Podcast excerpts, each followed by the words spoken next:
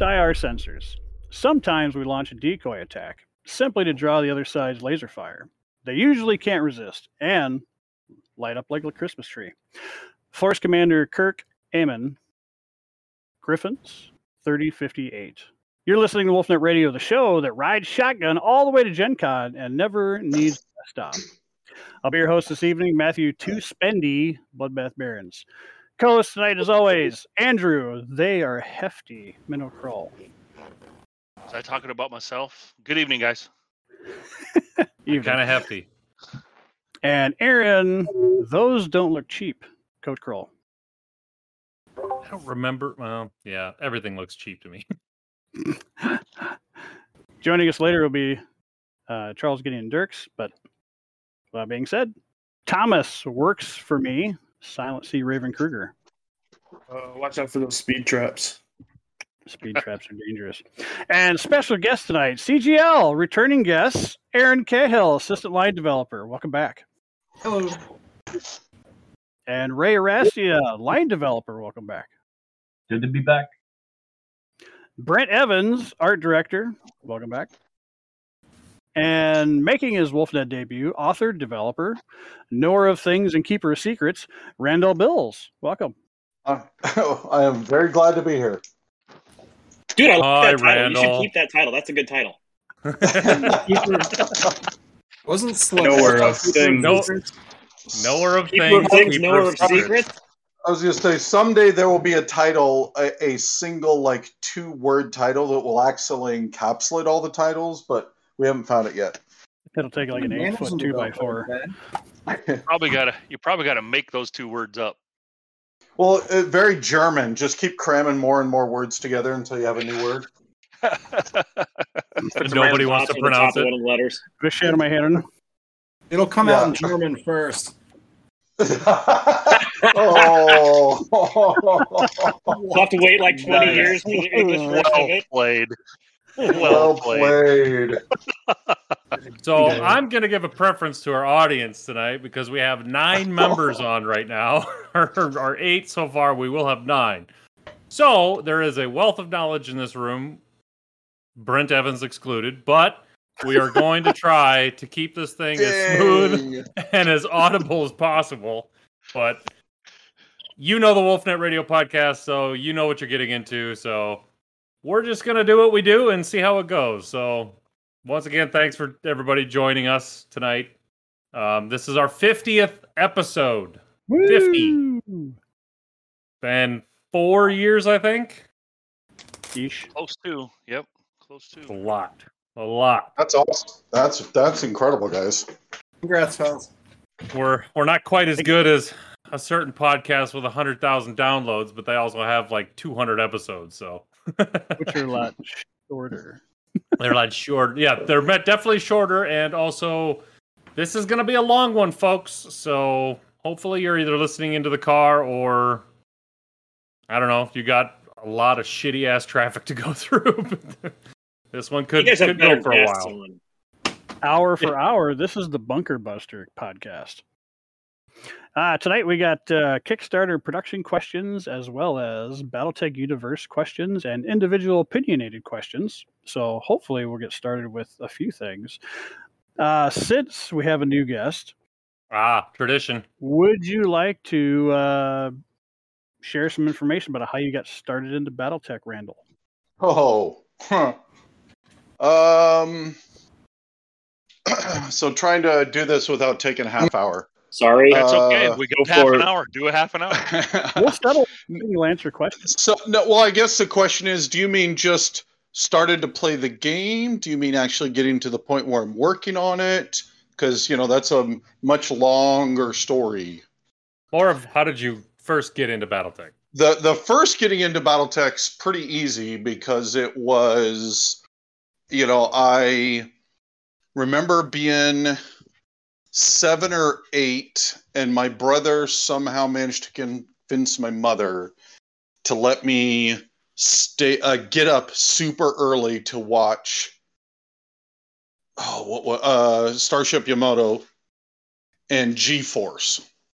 So that was kind of Right like my first my first introduction into that. And then uh, you know, of course, I found Voltron, and that's amazing.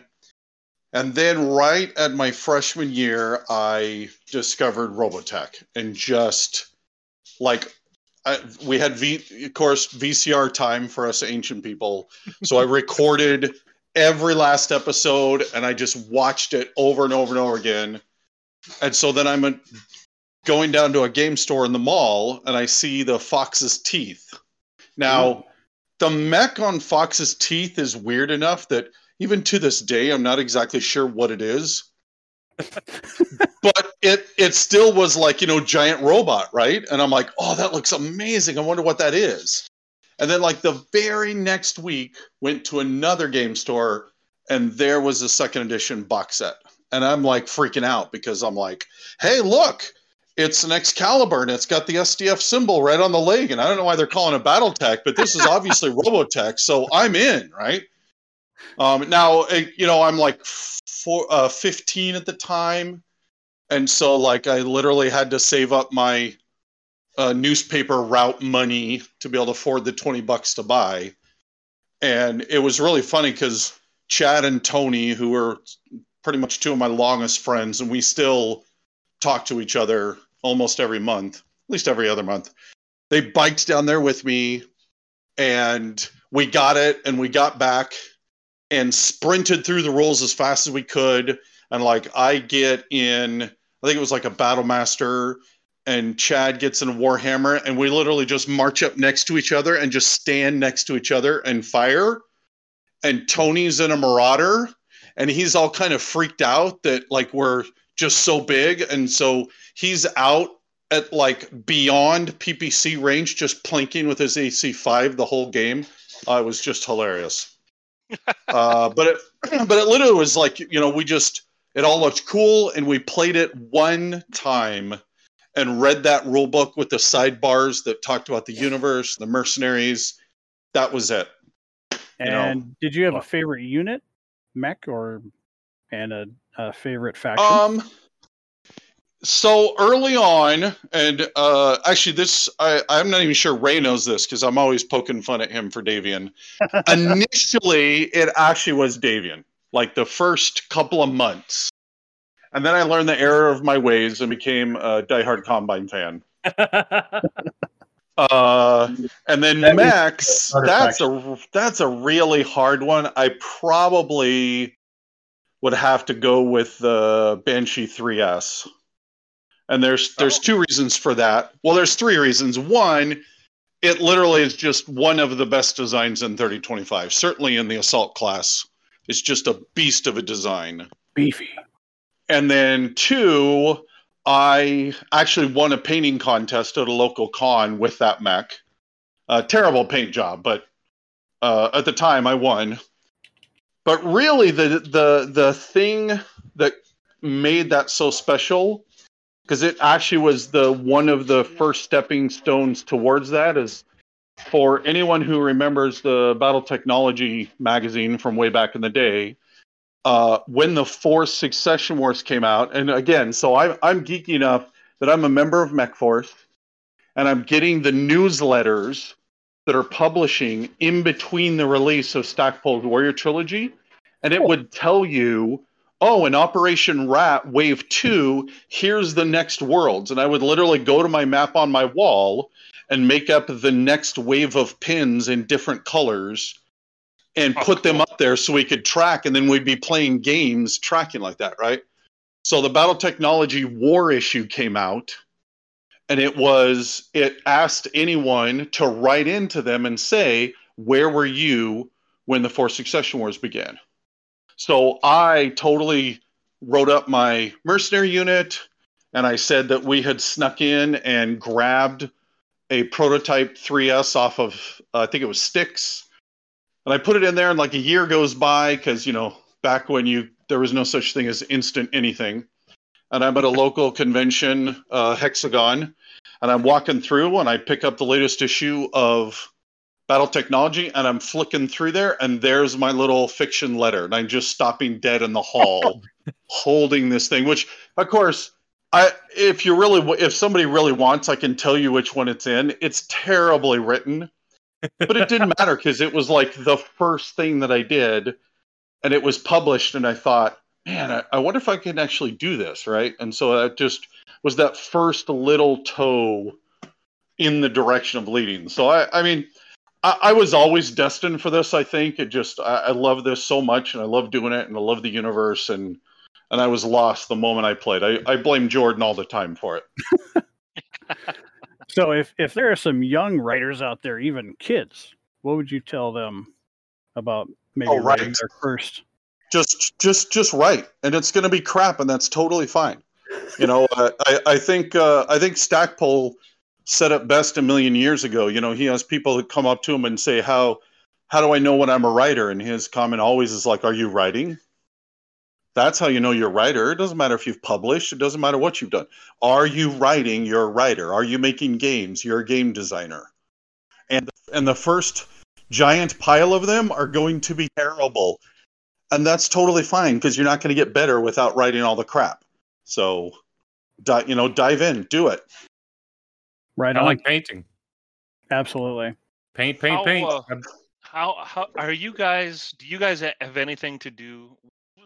Caveat off of that with shrapnel. I mean, obviously that is I I, I love it in that it, it gives people the opportunity to uh, get writing. Are you guys involved with any of that? And are you guys seeing, you know, an uptick in how good is the writing that you're seeing, and and how is feedback going? I'm going to let Ray or Aaron run with that one. Uh, yeah, we're we're involved. Um, we uh, once once uh, Phil Phil runs the whole thing. Once he gets submissions, he'll run that past us. And if there's anything that that stands out, um, I'll request you know that we can review it first. Um, and then once everything is put together, we look over everything. Besides that, um, Phil and I are constantly talking about some things that we'd like to see. So besides submissions, there's you know targeted pieces, assigned pieces that we put in there to to keep you know some of the main or underlying story points moving. Um, and but we have been seeing a lot of submissions, a lot of new writers, and uh, you know we're we're pretty happy with the with with the response to the magazine and and you know the influx of of new writers. Um, and some of those people have already been sort of bubbling up through the company and uh, other work that we've uh, given them. I'm actually kind of bummed that I really, really want to get a short story in a shrapnel because it just it is the spiritual, you know, successor of Battle Technology, and I just cannot find the time to do it. So, hopefully, one of these days. So, As long as you keep it going. I think I think they're doing well enough. So hopefully, uh, well, hopefully we're that stays we're on the. we're hitting number 10 and i believe it's going to be a nice big fat double issue when there is no end in sight it's doing Yep. very well A fatty. Get ready There. for a fatty. Will Getting nuggets chance that that already. will be in the sense that'll be available for Gen Con? um th- that on i the- highly doubt it runs on the That's a 15th September. every three months. They're, they're pretty standardized publication. Yeah It's March. and, it- and john may get and September. john may john or phil may get mad at me for spilling that but you know hey that's okay pretty. Blame it on us. That's what we're We'll here get for. over it. that's right no uh, we're all going to get over it just fine All right. So Um, uh, the Kickstarter. What can we expect in a new Kickstarter? wow that is an open-ended question Well, So we we're going to run with a full line of new dice and T-shirts. 150 designs of T-shirts. Yes. oh that I, I'm, d- I'm done i'm just gone Yeah, that really hurts. let's Uh, let's narrow uh, it down uh, to. Let's i narrow it would down. st- First of all, I- hold I on. was- yeah go ahead no We'll- no we'll- narrow it down We'll narrow it down to. Uh, let's start with the Alpha Strike box set. So that actually has nothing at all to do with our next Kickstarter. Or sorry, that's the. This is the Mercenaries Kickstarter, correct? I want. I want more Correct. I want more golden eggs. yeah, the, the the the Alpha. Just to clarify, Alpha Strike box set. We are flying copies in, uh, about 200 copies into Gen Con. Uh, they are Damn. fini- They are they are finishing up uh, the rest of uh, collation and packaging, which will be done by the end of August.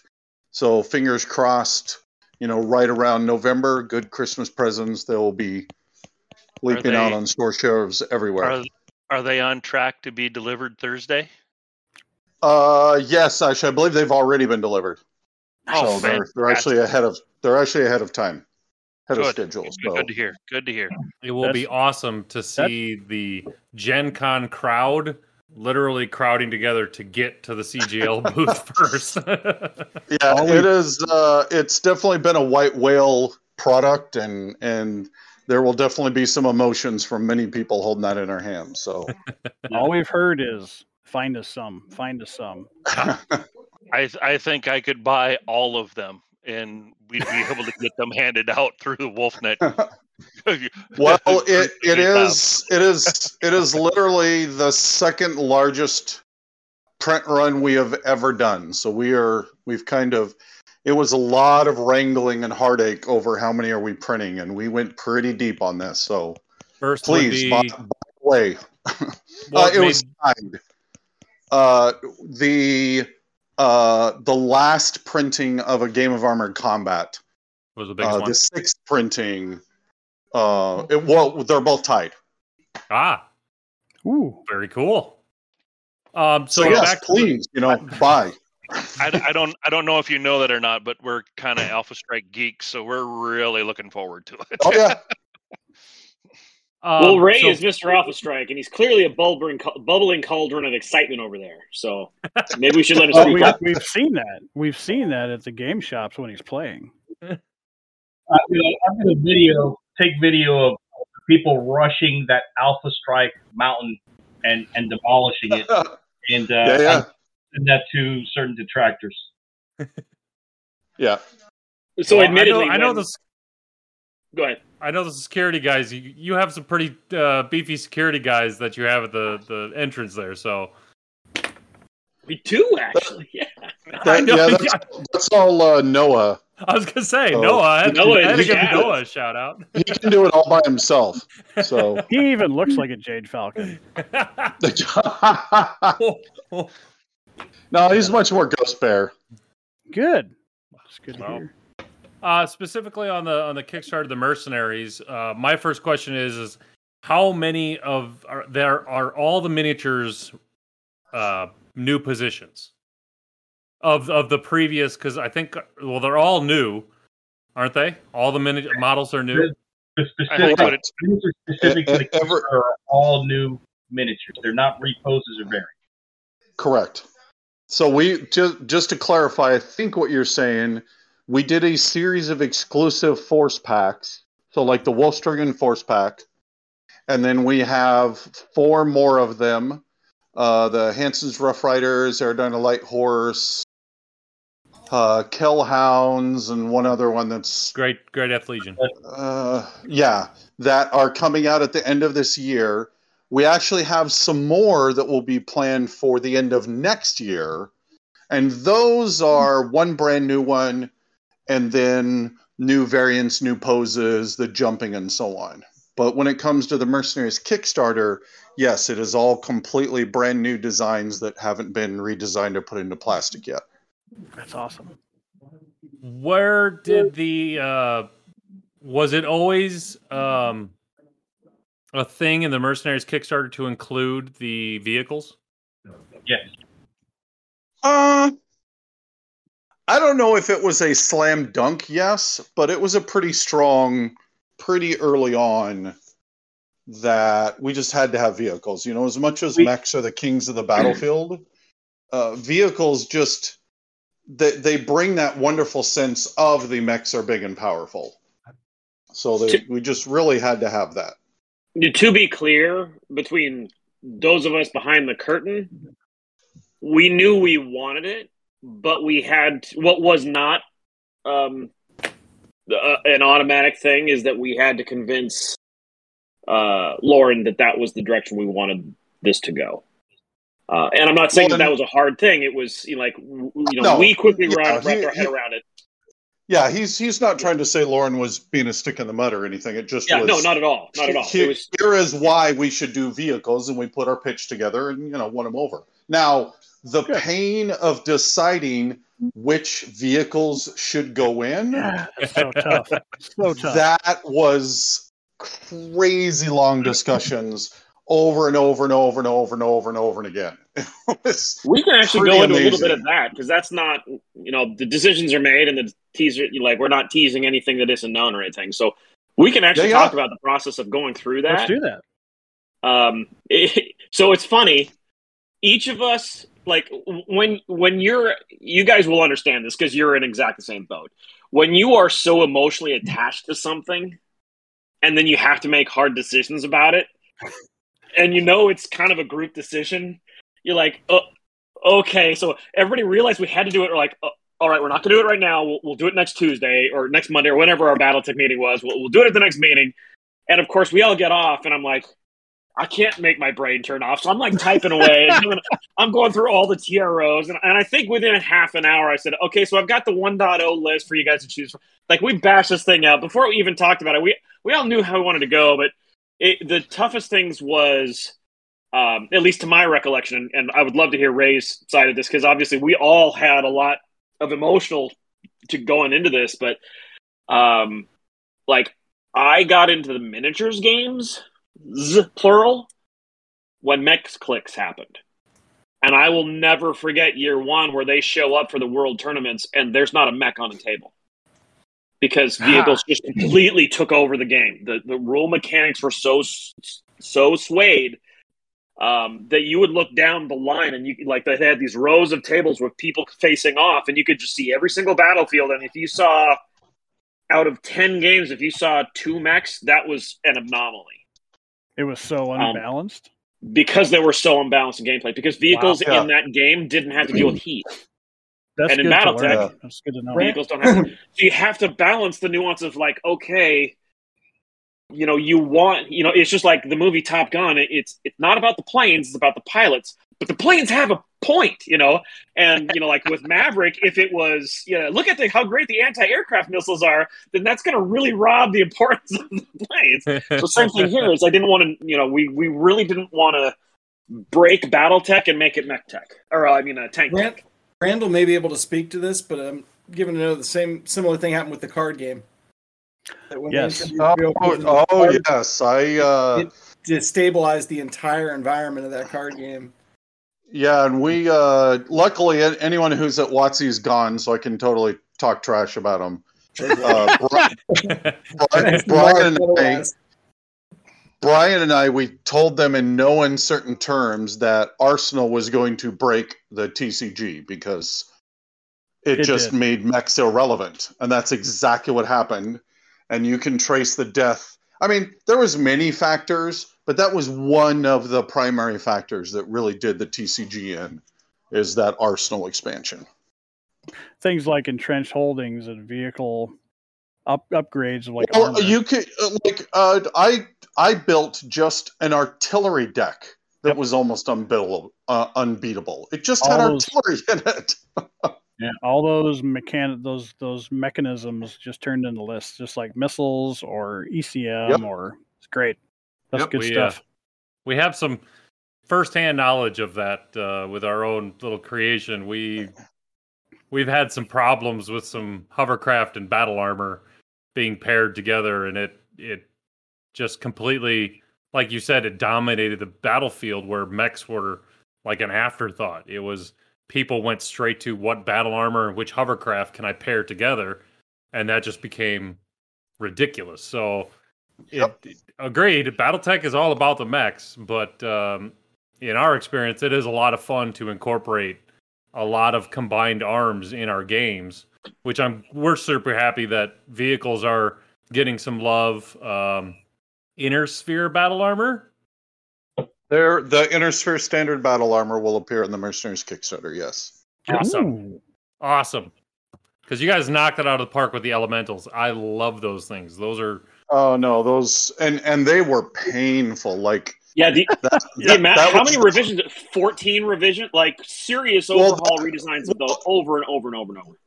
Well, and that's just on the illustrations. Like that was one of the longest processes on the illustration side, and it was hands down the most difficult on the production side.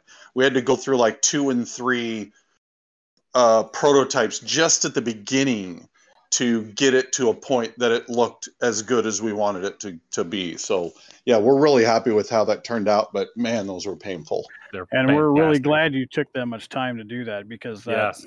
that furthers the production success.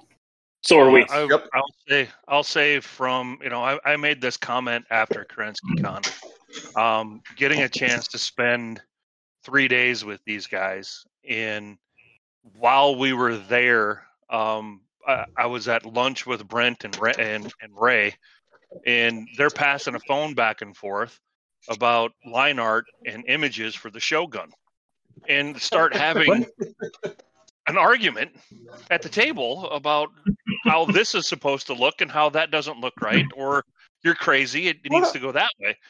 And no, that you know, doesn't got- sound like us. and I got home and I, I, I made the comment that you know we are just living in your guys' world. Um, people just they don't understand how much you guys put into everything that you do. I'm I've been fortunate enough to be able to spend time with you guys and I get to see just the passion and the energy that you guys have on just the minor things that happen. Um, A lot of Our humorous day note with that. Aaron. You're gonna laugh. Yes. I'm the Yes. Yes, but he's- Brent. he's- What would he's you like to know? Which Aaron? God damn it! Sorry. That's where it started, right It's, there. it's him. That's It's it. him. His fault. No, it, Funny it thing is, no joke. Last week, Anthony was submitting the final 3D model for the Shogun, and I asked him for an additional revision. yeah. So, yeah, like Oh, uh, literally, that discussion you saw at lunch at Kerensky Con still going on. Wow. Well, Every little detail. So, Keep So the smoothing, funny- keep the- smoothing the rough edges. so a really Actually, funny thing exactly about what it was. a funny thing about some of that is that like some of the mechs we actually every now and then a mech will come through where anthony's team will present the sketch to us and we're staring at it and we're like oh my gosh it's perfect like there's just almost nothing to change it's just so ridiculously good Knocked it out. uh, the like the the uh, the uh, the night sky the new night sky that's coming out in the Kell Hounds pack is just such an amazing update that I don't think there was a single change to make. Then there's mechs that come in and you're like, ah, let's tweak this little thing, let's tweak this little thing. A good chunk of them fall in that category.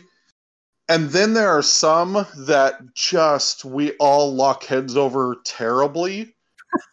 And eventually, sometimes some of the compromises are, well, we actually have to get this thing moving. So I am finally going to relent, but I get it on the next one, right? Like we actually was- give a yeah. little bit of we give a little bit of the worst karma in the in the column of the next time there's a giant loggerheads. What was the worst one? So far, what's been the worst one? Wraith. No, that wasn't the worst one. Is that where like No, people don't I- come I- back to the table? I like, think you- like I call them like, you'd come on back to the table. Come on, we'll we'll we'll talk. No, I- yes.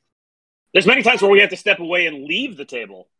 Oh no, there there's times where well, and there's times when there's such a loggerheads that you just got to let a week or two go by with no one talking about it, right?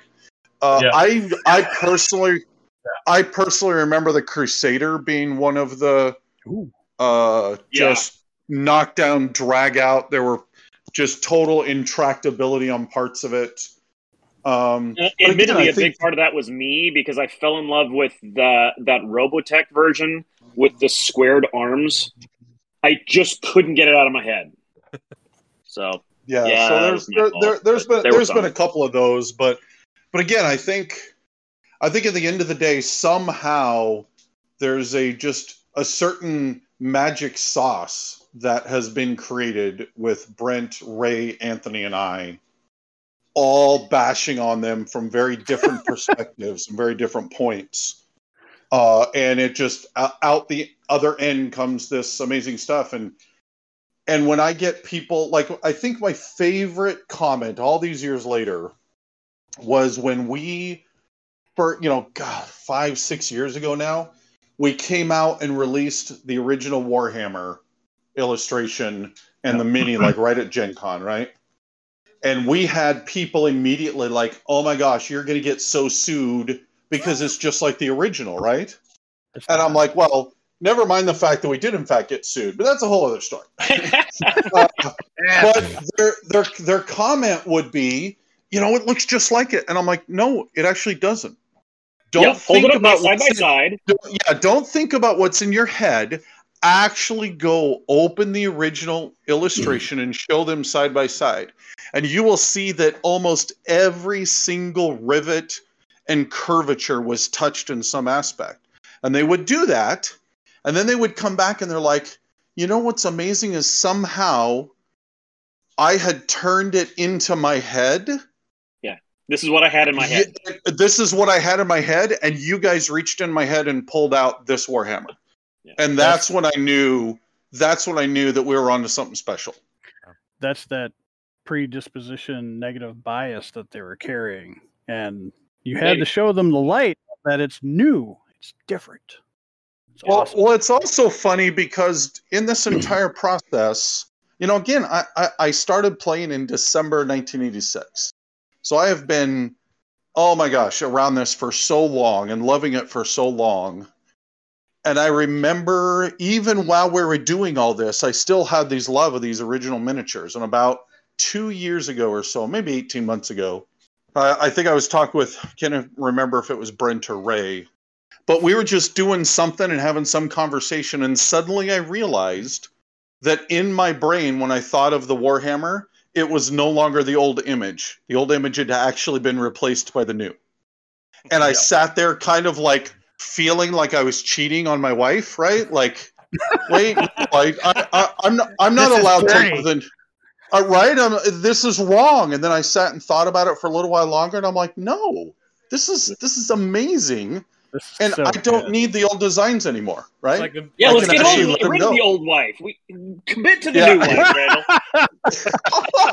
uh, I'm, glad Tara's, I'm glad Tara's out of the house right now. I So know. it's, it's, it's like the meme where the guy is laying in bed with his wife. She's like, I bet he's thinking about the old Warhammer. and he's like, I'm thinking about the new Warhammer.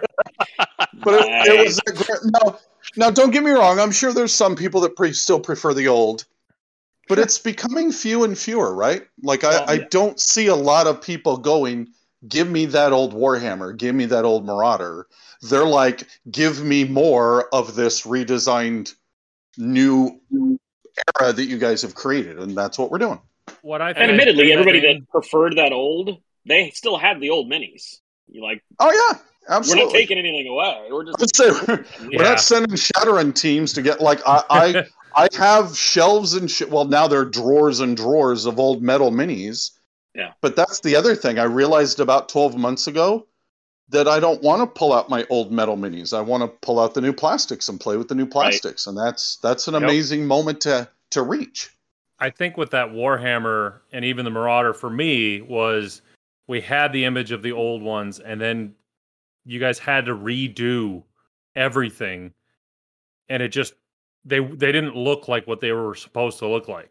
So Yep. when you went back to what it kind I mean the new stuff now sort of has the look of the old age but it was the in between area that were yeah, like the Project Phoenix stuff where they had to Yeah. uh, very dramatically redesign everything so it doesn't look like. Yeah, that I think we were just so happy that you guys went back to what it was kind of looked like. oh yeah Our, our brain just got changed. s- well, not only that, but let's be clear. You know, I, c- I I'm happy to fall on that sword. I was being the art director during that time because we didn't have the team, we didn't have the mm-hmm. resources, and I am not an art director, right? Like I I think I can provide really good feedback on art, but I should not be telling an artist how to how to draw something. That's Brent's job. That's why we hired Brent. Um, and so I look back at that, and there's a couple of designs that I'm still kind of like, yeah, that, that looks pretty good. There's plenty of Oh, yeah. them that I'm like holding my head, like, I'm sorry, guys. You know, Well, and again, they weren't bad. It was just they didn't look like what we're used to. Yeah. Like you tried to get it close enough, but they were just far enough away Little that it's like, well, that's not a Warhammer. And then when the new Yep. one came out, I was like, that's a Warhammer. Yep. so yeah, that was. You know, it's funny because was that deal. back to your original question when you asked, like, what are the ones we worked the hardest on? It, admittedly, in my recollection, uh, the Warhammer and the Marauder. The Warhammer because we did it first, uh, and I, if I remember correctly, I think we paused on the Marauder because Ray was so connected to it, we had to like find a somewhat neutral ground. Um, and and like we went over that, we agonized over every square millimeter of that thing over and over and over um, before we ever showed anybody. Uh, and then I think we're about to show people when we dove in on on the Marauder. And I, I actually think the biggest fight we ever got into, Ray and I got into like a table flipping disagreement where there was no middle ground. Um, It's, that's it's the cockpit, isn't it? the cockpit thing, yeah. So, it, it- but uh, Who won? uh, we agreed that it isn't just one way. Ah, Compromise. And so what it is is that now every time we show it, I say which version of the cockpit do you want in this one? D- does it matter? And and originally he was saying originally that was the idea, but he was always saying no, I want them all armor, armored. There you can't see out of the sides of the top. And and he he's now recognized like for a lot of these units that aren't like the deeply entrenched ones doesn't necessarily matter. But there are some it absolutely matters, and we absolutely need to show those as armored. And and he was totally right to hold that line, no question. So, but yeah, but yeah, we we over and over and over, months and months of work, just those two. Once we Yeah, was- once we crossed the barrier on those two, um, that was the line, the the minefield between you know across the border that we had to get through. But Fighting it got better. fight. Yeah, what was it? No, there was a mech just two months ago. Anthony sent in the sketch, and I'm like, "That's perfect. Change nothing." And I think Ray was like, "I don't like any part of that. I want you, everything." changed." I don't I don't remember which one that was. I don't. I don't either. I think because there's been a Come few on, too Ray. many of those, so I don't remember you got a microphone? there's, there's a few like that. My my my go to is I, I'm okay with that, and if you guys are okay with that, that's fine. But I don't like anything about this. Eh, So there's been a few like that. Oh, uh, oh Do you- one of the you- one of the other ones actually was the Goliath that uh, Oh. Ray was. We Okay, fought that- over yeah. that like crazy, and basically we almost completely caved to Ray. And at the end of the day, it was actually it, he made the right call. It was absolutely the right decision. Because I, Now, I, love, I- I, I I- love I don't- we and I don't agree. And the Goliath, the I- Goliath is I in still the wanted- mercen- The Goliath is in the in the in the mercenary Kickstarter, right? Absolutely. Yep. That I- and I've the always- Scorpion. I've always loved the old Goliath and the old Scorpion designs, and these are melding both, and they're they're they're gorgeous. You Now, know, how much R- Randall was mocking us this last week. He got the those pr- the print proofs, and and it has a spinning t- turret on it. Mhm. And he's taking pictures of it spinning and sending them to us at different positions as they turn. I'm like, oh, dude, that's actually kind of cool. You're making me like the Goliath. Nice. Yeah, so so not only that, but like the level to which they got some of these turrets, I'm really astonished. Like on the galleon, that dinky little gun Yeah, in the front in the front left side is a turret. It turns. It's crazy. So yeah, uh, well, I'll I'll have like a whole giant bag. Like, la- uh, two or three nights ago, the box had showed up, and it was like four hours sorting and reviewing and commenting. and taking then- pictures and sending it to us and mocking us. the Yeah, and then there's there's going to be 40 or 50 some odd minis in the display cases at Gen Con for everyone to come and look at. So Okay. How many? So we've got mechs and we have vehicles in the mercenary Kickstarter. correct. Can you guys give us kind of a breakdown of mechs to vehicles?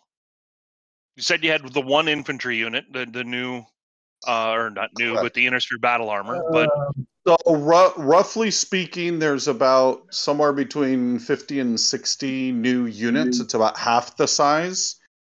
And about a third of those are vehicles. Still not enough, but all right, I'll take it. I'll take it. Shut the fuck up, Andrew. I'll take it. keep in keep in mind when you say is it enough it, it's tough because like a lot of us battletech lore folks we're kind of completists and there are a lot of vehicle designs in battletech i mean there are a lot of them and so There's just a lot by of the mech nature of, designs. Let's, let's be honest. Yes, there are. yeah there are trying to Believe find me, that we- balance though so it doesn't become tank tech we here have Yeah. gone through almost every single vehicle that is in the lore, searching Yeah. for that gem. So we know a lot of them. well, and and in this case, it was not. It was a fine balance between making sure that we're slotting in for the different roles. You know, so so the factors that you use to figure out what's going in there, right? So you gotta you gotta get the right roles covered. You got to make sure that they're quintessential uh, you got to make sure you're getting in at least one wheeled and one vehicle and one hovered and one VTOL. And I mean, the criteria was actually, and you only get like 12 designs. So, man, that, you know, there was, I mean, I, the fights weren't bad. It was just long discussions. Like, I don't, there, there Yeah. weren't knockdown, drag out fights like there were with some of the mech stuff. It was more just long discussions of, you know, no, I think this is more a quintessential tank. No, I think the Vedette is the more quintessential tank at this thing, and make your case. And you know, it was those type of discussions. Well, and then, and then we would have that discussion, and then Ray would come in and he's like, "Okay, yeah, but the lance designations from the rules for this type of a of a lance is this, so we need vehicles that fit that." I'm like, "Okay, yeah, you're actually totally al- right." always- yeah, always got to keep that in mind. So yeah, every single force pack we put out is built with the force building rules, and so that's that's another factor that has to be taken in. Yep. It's a There's, formation. uh, bonus. There's one uh, exception to that, though. If I could go ahead and spoil this, Yes. we have an objectives force pack. What? oh, Yeah. really? Go on. Do, do you want me to? Do you want to say what they actually are? Yeah, I'm I'm pulling it up. Oh, I can Mobile tell you what they are. Mobile HQ, Mash, and the mobile long tom. Is it one or so two wait. long there? Uh, no, it's just one. There. Well, there. It's two miniatures. Yeah. That are that are the long tom because So we're gonna have a yeah the unit? idea is that this is that this is an objectives pack so it's less about i'm putting this on the field and actually firing it as opposed to what a lot of miniature It's games target. do which is exactly you've got this gorgeous piece sitting there on the table and i got to hit it before it can fire off to the next scenario type of thing Come get some. That's awesome. yeah So- and we don't we will we don't know. have the long tom at gen con that's not far enough along but we will have the mobile hq at gen con and of course the stupid radar dish it turns Yes. it's the it's the little things man it's always Little the little things. things, so Absolutely. two two long toms, a mobile HQ, and a mash unit. That's gonna be awesome. yeah I'm very looking forward to that. Um, And uh, I did a quick check. It's actually one quarter vehicles out of the whole thing. Ratio. one quarter got it got it you promised us one third. Damn it! Come on. That's uh, that's why I had to clarify. I had to make I sure. do. It's like Pawn Stars. you gotta have room for more Well, Kickstarters. well, so we're still we're still working out the pricing but the tentative plan is that when you're looking at a pack you know when you're looking at the ontos for example you're getting two you're not getting one That's awesome. so every vehicle actually comes doubled up That's fantastic. Now- fantastic. so that's going to happen then how many actually come in a pack that's what we're still finalizing ah, but but you will in fact always get two of the same vehicle because that's usually how it's deployed in the fiction so Yep. Make it a company. yep. and they look so good when they're painted together. Um, leading into that, is the Kickstarter model here to stay, or is this gonna? Are you going through another Kickstarter, to see how it goes, and then transition to something else, or where Uh, are we headed for the future? I would not want to. I, I really dislike blatant statements. um, I'll, I'll change my so- question. It seems the Kickstarter model is very effective and very So uh, successful. Kickstarter, yeah. hey, Randall, so can I take this one? Yeah, yeah. So Kickstarter has proven beyond a shadow of a doubt to solve one of the very biggest problems within uh, gaming companies reaching their fans. Kickstarter is the best marketing tool that there is. It's the best way to connect directly with the fans. One of the toughest things, if you think about any industry, like, okay, well, we need to get the word about something. How do you advertise? There is no advertising in gaming. There is none if you look at the success of companies like uh, Cool Mini or not, the reason why they were so astoundingly successful is because they built a fan base that knew that if they promised them a Kickstarter, they would knew they would get updated about it, and that the item would arrive. They knew they could rely on that, and it allowed Cool Mini or not to reach directly to their fans and show them lots of eye candy, regardless of the fact that their rules suck, and say, "Hey, these are really, really great. Enjoy." I'm actually just taking a, a swipe at the original Zombicide that came with implayable rules. But uh, I, I'm a huge fan of their minis; they're awesome. So, but uh, but anyway, yeah. If you think about the nuance of what Kickstarter is, like the the way it's used properly now with the companies that have used it successfully, it is the best marketing tool to connect directly with fans and allow the fans a chance to determine what the future of something will be if we had not gone with Kickstarter and the Clan Invasion one, we would have come out with the Clan Invasion box set. We would not have had all the follow up mechs. And all of that and the feedback back and forth and back and forth and back and forth between constantly between the fans over what became two and a half years because of COVID, but you get the gist. It allowed us to connect directly with the fan base in a way that usually you just can't as a company that produces the items going to market. So until that model evolves, breaks, or changes, this is still a great tool to use to connect directly with the fan base. And it's the best way we know of to hear back from them on specific items, both the good and the bad. I think personally Yes. for me, this has been I think I think because of the Kickstarter, that has elevated BattleTech into what I think everyone in the community is calling the golden age of BattleTech right now. I think that's what's really rocketed it, it into both mainstream and you know bringing back old players going oh look at all the new fun stuff. Um following through with the kickstarter like you guys did is again a huge benchmark which thank you all to that because i think we've all been a part of a kickstarter that's like oh this looks really cool. And then six years later we're like oh yeah i remember that thing that i did six years ago. Um Yeah, so that's The huge for us. Yeah, there's we have had endless conversations, and in fact, like I have a big document somewhere that I've written up because that's what I do. That kind of delves into what happened, right? You know, four years ago, BattleTech was uh, flatlined, right? It just was almost nothing, and how did we get from there to here? And there are many factors at play. A huge part of it absolutely is the Kickstarter, but I think there were very important other elements that fed into that.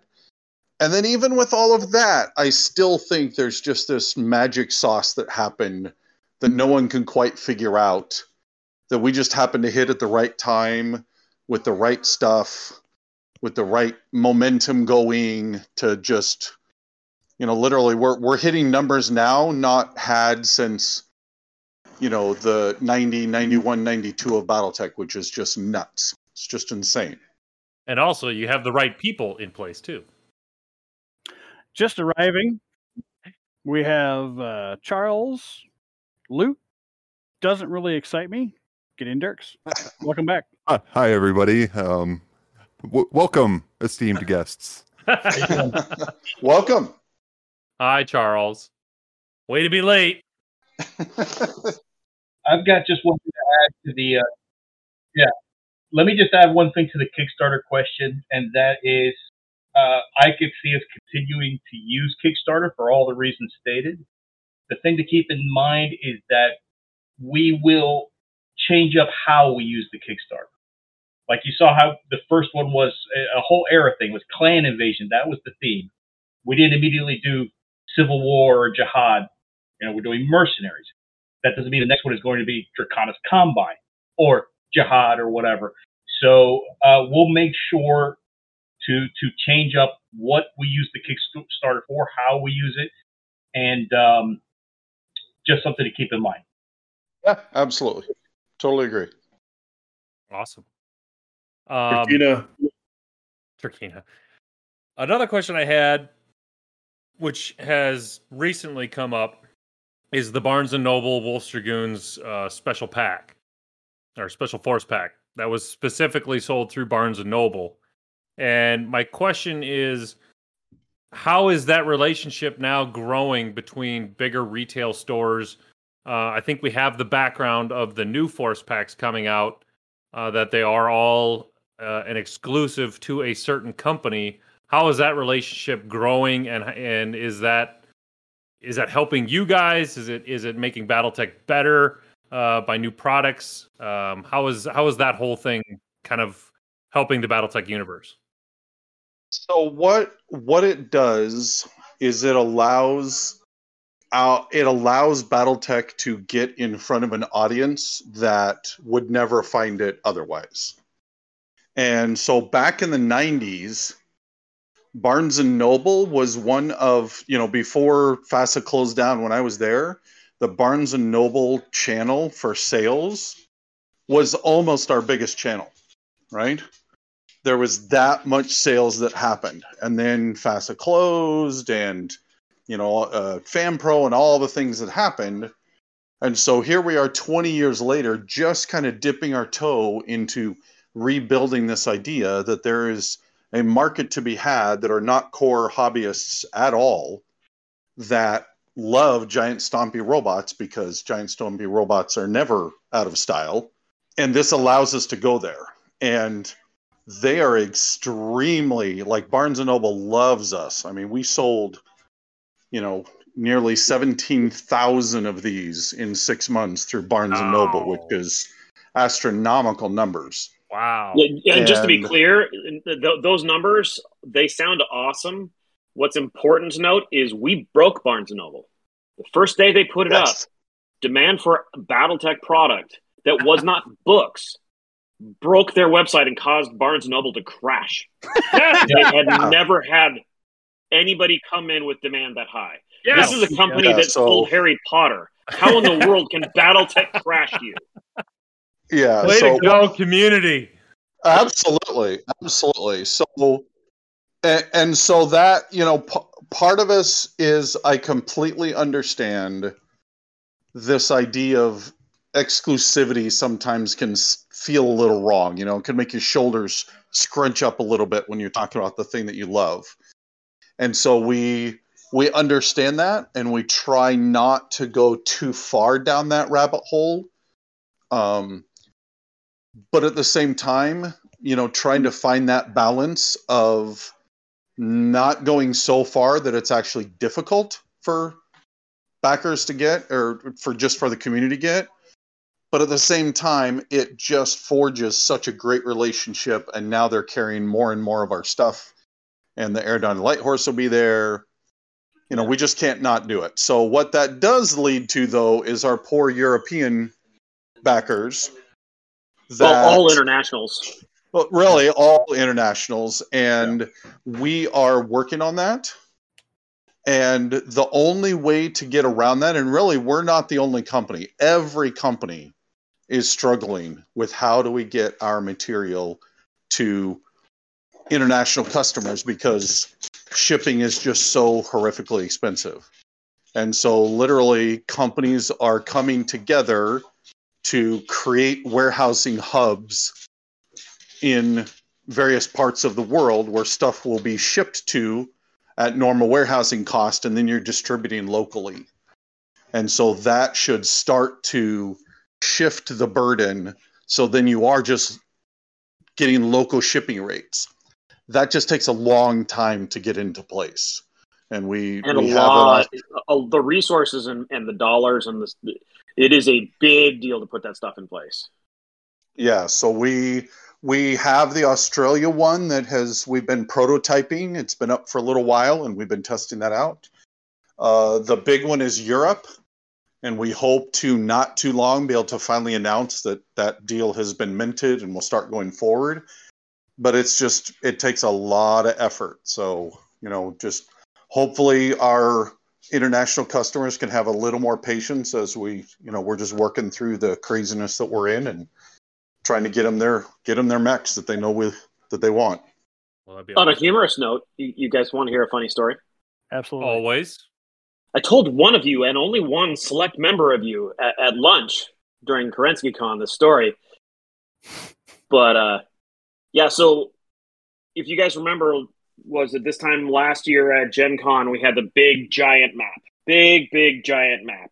Massive map. Thing took me seven years beating up Loren trying to convince him to do a big, big giant map. So we finally get it. And, and one day, item arrives in the mail and it is this massive tube that was you could tell the distributor had to tape two boxes together in order to ship this thing because it was more than six feet tall so um so I, I i open it up. I pull the big giant map. I'm so excited. I put it across my my dining room table. I instantly set up a game. And i'm not kidding. I probably had that box sitting there next to my recycling bin for like two weeks. And then it was finally time you know like because we every other week is recycling day and recycling day comes. I'm like all right. And it's it is raining. It is dark. It is friggin' cold. I'm out there trying to smash all the things to get the last things to fit in, into the recycling bin.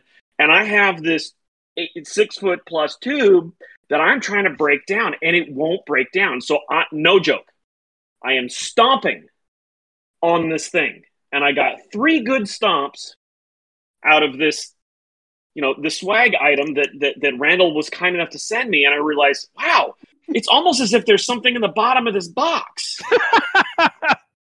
so this was oh, my Oh, no. comp copy of the Dragoons exclusive pack for Barnes and Noble. I, No. I Get out in the rain, stomping on. That was cold and wet and being stomped Oh on. no! A line developer. yeah. So no joke, That sucks. I'm on a like a college visit for my son, and we happen to stumble upon there's a Barnes Noble. I'm like, I haven't seen a Barnes and Noble in years. The irony. No joke. I go in and I buy retail the Dragoons exclusive box because I had stomped the bejesus out of the one that Randall sent me. So, so there you go. And then you said, "Hey, look, I got the hee hee hee." Yeah. The unexpected downside to those exclusive packs, you, you never saw it coming. I am glad you guys took uh, my uh, acronym for that giant ass map that you guys had that Yes, had to be mislabeled. Yes. I think that was Yeah, the only was, yes, was the only productive thing that came out of that night at Gen Con. that, that was good. That, that was still a good time. That was a good time. Yeah. um, gonna switch a little bit here. Brent, you're gonna keep talking, I guess. Uh, where is Creative Juggernaut at these days? Uh, Creative Juggernaut has reshifted its focus. Uh, we are doing two things. The first one is the Destiny Oh, yeah. Sweet Jesus! from yeah Nice. this is my head this is the mech this is so Uh. destiny scale um and a marauder i have i'm, I'm gluing them together But, So yeah, Yeah, so, so- for, for anyone out there, when you see this, you will now know exactly the size of Brent's head. yes the mech is the size of my head if you see the mech that's that's the size of my head yes. From 75 toe tip to missile launcher, Oh elongated my! skull. Yeah so it's actually yeah, honestly this was a fun thing that once again for those of you that don't know like people ask how does creative juggernaut do the things that they do? And the answer is um, since covid started we locked kevin in his garage.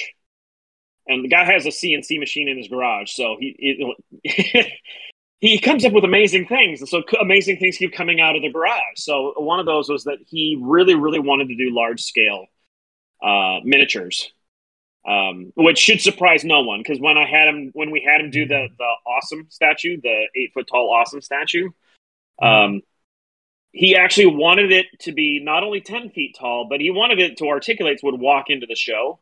And I'm like, dude, there is so many ways we could if this thing actually was was powered. You know, we would never get permission to move it in. It has to be a static Liability. thing Yeah. So anyway, um, yeah. So Kevin really, really wanted to do uh, large scale items, and we discussed at length. Okay, if we want to do this, what should we pitch to Catalyst? What will be the idea? And, and Juggernaut, from its very inception, it, it has always been a think tank. Uh, like l- let's Creative Juggernaut is a, a little bitty company spe- set up to uh, t- create, test, and prove product models for gaming products. So we're like, all right, so let's come up with the prototypes. Let's come up with the packaging. Let's come up with the idea. How would this work and everything? And we realized, okay, if we want to do a large scale thing and actually make it playable, then the idea would be let's come up with what is the smallest we can get an actual infantry unit that is correctly scaled oh. and has enough detail that even a novice player, painter, can paint it and make it look halfway good. You know, because some of those little miniatures, they're so ridiculously small. You're like, yeah, I, you know, I, would need a master's degree to be able to paint the detail on this stuff. And not everybody's ready for the camo specs team. It's just the reality of it. Most gamers are low end on the painting skill. So we're like, okay, how can we get it? And we realized, okay, after, you know, Randall went through and tested 45 different gaming systems at the time that we were trying to figure out what scale to go with and everything. Uh, we realized, okay, well, we knew what how many what height we wanted the miniatures to be, and then let's scale everything up from there. So then, elementals, vehicles, tanks, how or uh, mechs, how how would that scale? So uh, insert a whole lot of math, many many months of discussions, a whole lot of prototyping on 3D printers, and then we began to produce things. So the Marauders that we that you will see at Gen Con, in which the Kerensky backers got at Kerensky Con, those are not 3D printed. These are production. Damn. So uh, there will be some 3D printed and some production ones in the display cases at Gen Con because we have done additional units like the Urban Mech. and this is next to my face, so that's Which how is big not as big as Ray's head. is. Not as big as that. No. Maybe face, maybe Yeah. mouth to eyebrow. Well, well that's going to make a lot of people very happy because the uh, photos out of Kerensky Con, there were a lot of people saying, "Where do I get my hands on those Marauders?" So Yeah. the- Absolutely. the the idea that that is something in the pipe and that that's a real thing, that's going to make Yeah, a lot of people very happy. right now we're still in the very limited thing because the idea is okay what in the world could we do with this how would this be because the first thing is like having one mech is really cool for a display item but i don't get to play with it. Now take it all the way out and okay producing enough big giant units. And just to be clear these are not cheap units. Um, you know if people figured out how much they would have paid for Armorcast accounted for inflation to today's prices it's probably about like that. Yeah it's pretty spendy. Um, but anybody that's familiar with warhammer they're like okay, well, I'm willing to spend that if it's really, really cool. Um, so yeah, there's there's give and takes and stuff, but yeah, you'll you'll see some stuff, and so that's one of the things that we are doing currently for Catalyst. Now, with that said, Juggernaut's primary focus has been launching our own, our, the very first of our own IPs, uh, and the plan for that is to launch that later this year. So just know that that is something that is coming. It is called Land and Sea. Um, there is a um, a, a Kickstarter coming soon landing page that is now up uh, if anybody wants to email me or whatever, you can. We'll be happy to send you the link to it and put that out. Just look up creativejuggernaut.com, and I'm sure there'll be a link from there and and uh, going from there. So, yeah, at the moment, those are the two primary focuses on uh, from Creative Juggernaut. Awesome. Uh, we uh, were lucky enough to have some Patreon members send us some uh, questions, and this one's for Aaron Cahall. So, Aaron, turn your camera back on. Will the Natasha Kerensky body pillow Kickstarter be coming soon? he he went away again. That was perfect answer. I don't know. Ray has the prototype. Not done with it yet. Not done. Still under product review. Just to be clear, Creative Juggernaut did not create that prototype. I, I mean, I think it's just a testament to the quality that you guys want to put out. That you test the product so thoroughly before Crazy. production. Thank you, Ray. He's a giver. Uh, Chris Hesby actually also asked, uh, with the apparent success of the Premier Minis, what's the likelihood of seeing this expanded so that you can buy more customizable Omnimech packs? Or I'm going to broaden that out as um, the the exclusive miniatures. Is that going to be a thing? Is that going to keep going forward? We're we're going to keep going the way that we have with them, and but there's plenty of other possibilities that we've been discussing. No, nothing solid that we could say, but for right now, yeah, we've got several more of these minis just like this planned for the future. it's important first- to remember that the the original plan with those is that you know like every time that there is a major event in universe we are trying to more closely tie the miniatures the novels and the source books that all happen so the idea originally like when we first tested that with juggernaut for uh for Tukayyid was you know can we is it even possible to get limited production unique mechs that occurred in that event produced anywhere close to when we released the book? And the answer is uh, maybe, but it's incredibly hard. Uh, but we've obviously worked a lot of the kinks out. Um, and uh, it, it, admittedly, I think we should take the premium off of them uh, because they're no longer being charged premium prices in their regular production units. It, they've now that business model has proven that it doesn't need to be some ridiculous high difficulty thing. Um, and now we're actually having them printed with plastic injection molding, so we're able to get 4,000 copies of them.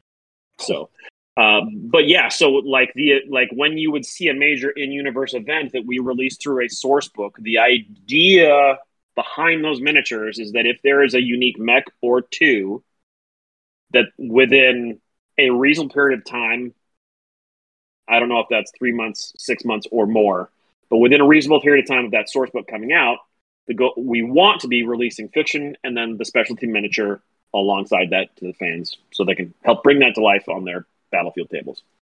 Well, I know from us, uh, huge thanks for the the hammerhead and especially the the back uh, the back stuff that went behind that. Everybody knows about Melissa now. I think these days, uh, it it took uh, I think about a four hour period for people to read the rest of the rest of the hammerhead uh, uh, description and go, oh, this is for good cause.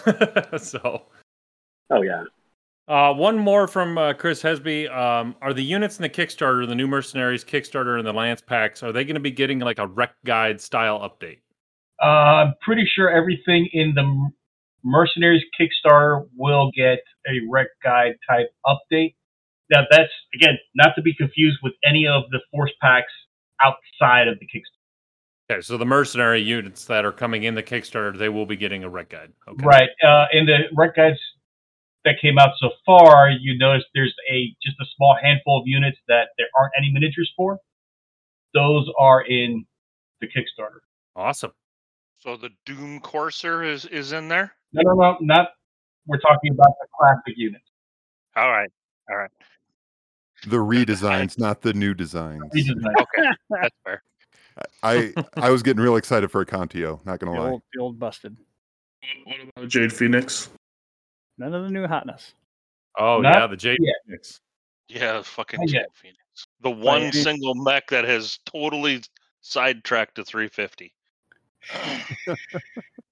Fuck that mech. Well, No. um, to uh to shift gears a little bit. Um, so we are what halfway through the regional guides after uh, Empire Alone released. So, Mhm. um, so what are your thoughts on that? Because I, I I know what the fans say. What do you guys think about it? Hey, Aaron, you want to talk about this a little bit? I mean, I think the most important thing these are doing is sort of stabilizing the setting a little bit. Um, I talked about this, I think, last time I was on with y'all. Of, and we had this big epic event, but then the what happens next. uh, You know, I think you have to slow down a little bit, and that was kind of our vision in, in building these: is slow it down, stabilize things. You know, give people game, you know, games to play, hooks.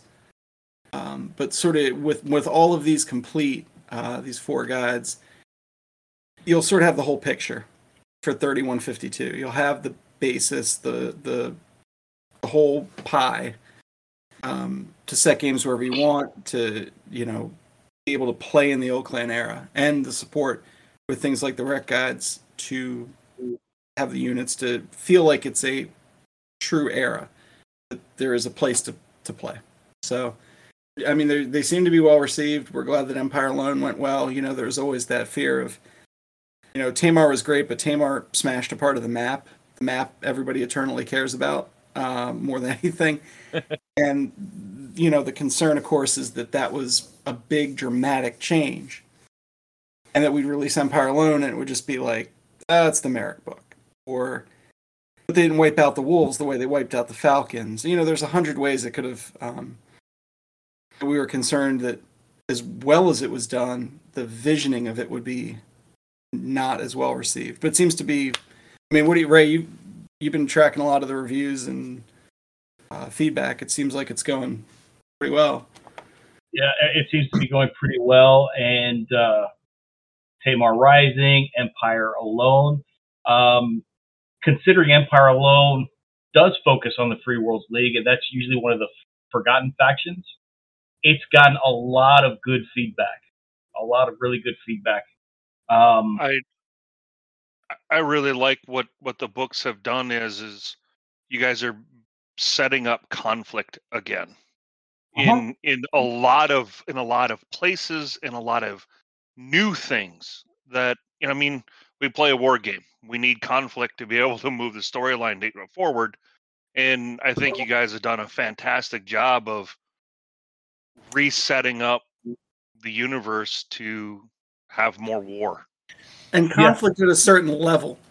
You know, we've talked about this before, but when we're pushing whole regiments around the map or whole galaxies, it makes for big dramatic storytelling. In fiction, it's you know it sets up awesome scenes, but it's a little hard to translate to your Saturday afternoon table Yeah. sometimes. It puts Yeah. a lot of the onus on the player to go, okay, let me break this thing apart and pick out a part of it that I want. And not everything has a book like ilClan that goes really deep into obviously a big, big battle like that, where you could take a piece of it. So I think that was part of when we were signing it Well, to the I mean, writer, of giving you- them. you look at give Bert- us up. we're we're doing a, a battle that I don't uh at Battle Barn over Gen Con weekend and we've got 1780 points aside so I mean it's close to 35 units. It's a big game but it it fits that that area that that era and what's happening in that region. So hopefully we can tie that together and have people be excited to play it it's great. Painting, painting, it's a bitch. I can tell you that. Painting is a bitch. That's a lot of units to paint. Good When I, practice. Very good practice. and I think the uh, interesting thing with the uh, those region guides is, you know, Tamar came out and everybody read it, and everybody said, "Okay, but now what about the wolves?" And and then Empire Alone came out, and now everybody's going, "Okay, but but now what about the ghost bears?" Especially now that uh, Question of Survival's come out, now everybody's like, "Okay, but n- now the next one, and and now the next one," you know. So I, I'm really excited for when they're all out and we get kind of a snapshot of the entire sphere and how everything's playing. That Can that's going to be really you- cool. Can you guys give a little synopsis at all, or, or is it letting too much out of what the next two books will entail? Uh, well, the next book, Dominion Divided, covers the, the conflict between the Draconis Combine and the Federated Suns. And uh, it will also cover uh, the Rasalhague Dominion. Um, we'll see, you know, we'll see Snow Ravens in there, the Taurian Concordat. Um, and it generally covers that that piece of the map. Whereas the last Okay. one, the working title is ilKhan's Eyes Only, and that will look at Terra, the ilClan, Center of the Sorry. donut. yeah, uh, the whatever open area that's that's left of the remnants of the Republic of the Sphere, and uh, and uh, Daoshen, Daoshen, and the Because So we know we're- because we know Daoshen's driving towards Terra, right? Or he had Mhm. been. So what what is the result of that? Okay. The top half of the Capellan Confederation, if the bottom half was, since we did that in Empire. Empire. Mhm. Yep. Okay. When when I think that's where because like uh, Redemption Rites, right? Like really kind of teases that idea of so what what why aren't the wolves leaving Terra? What are they up to? And in the back of everybody's head is like, well, what's the Capellan Confederation doing? Because that could dictate a lot of that, right? It could answer all these questions, and it won't be a mystery to us, the reader. But in universe, they got no idea, which is really exciting and fun. you know, and we had to fight quite a bit for that to to to allow us to have that mystery. We really, really, really had to fight for that. That's not it's not going to be a mystery forever. Just a short period of time before we get in there and find out what's happening. But um, That's, that's a great suspense.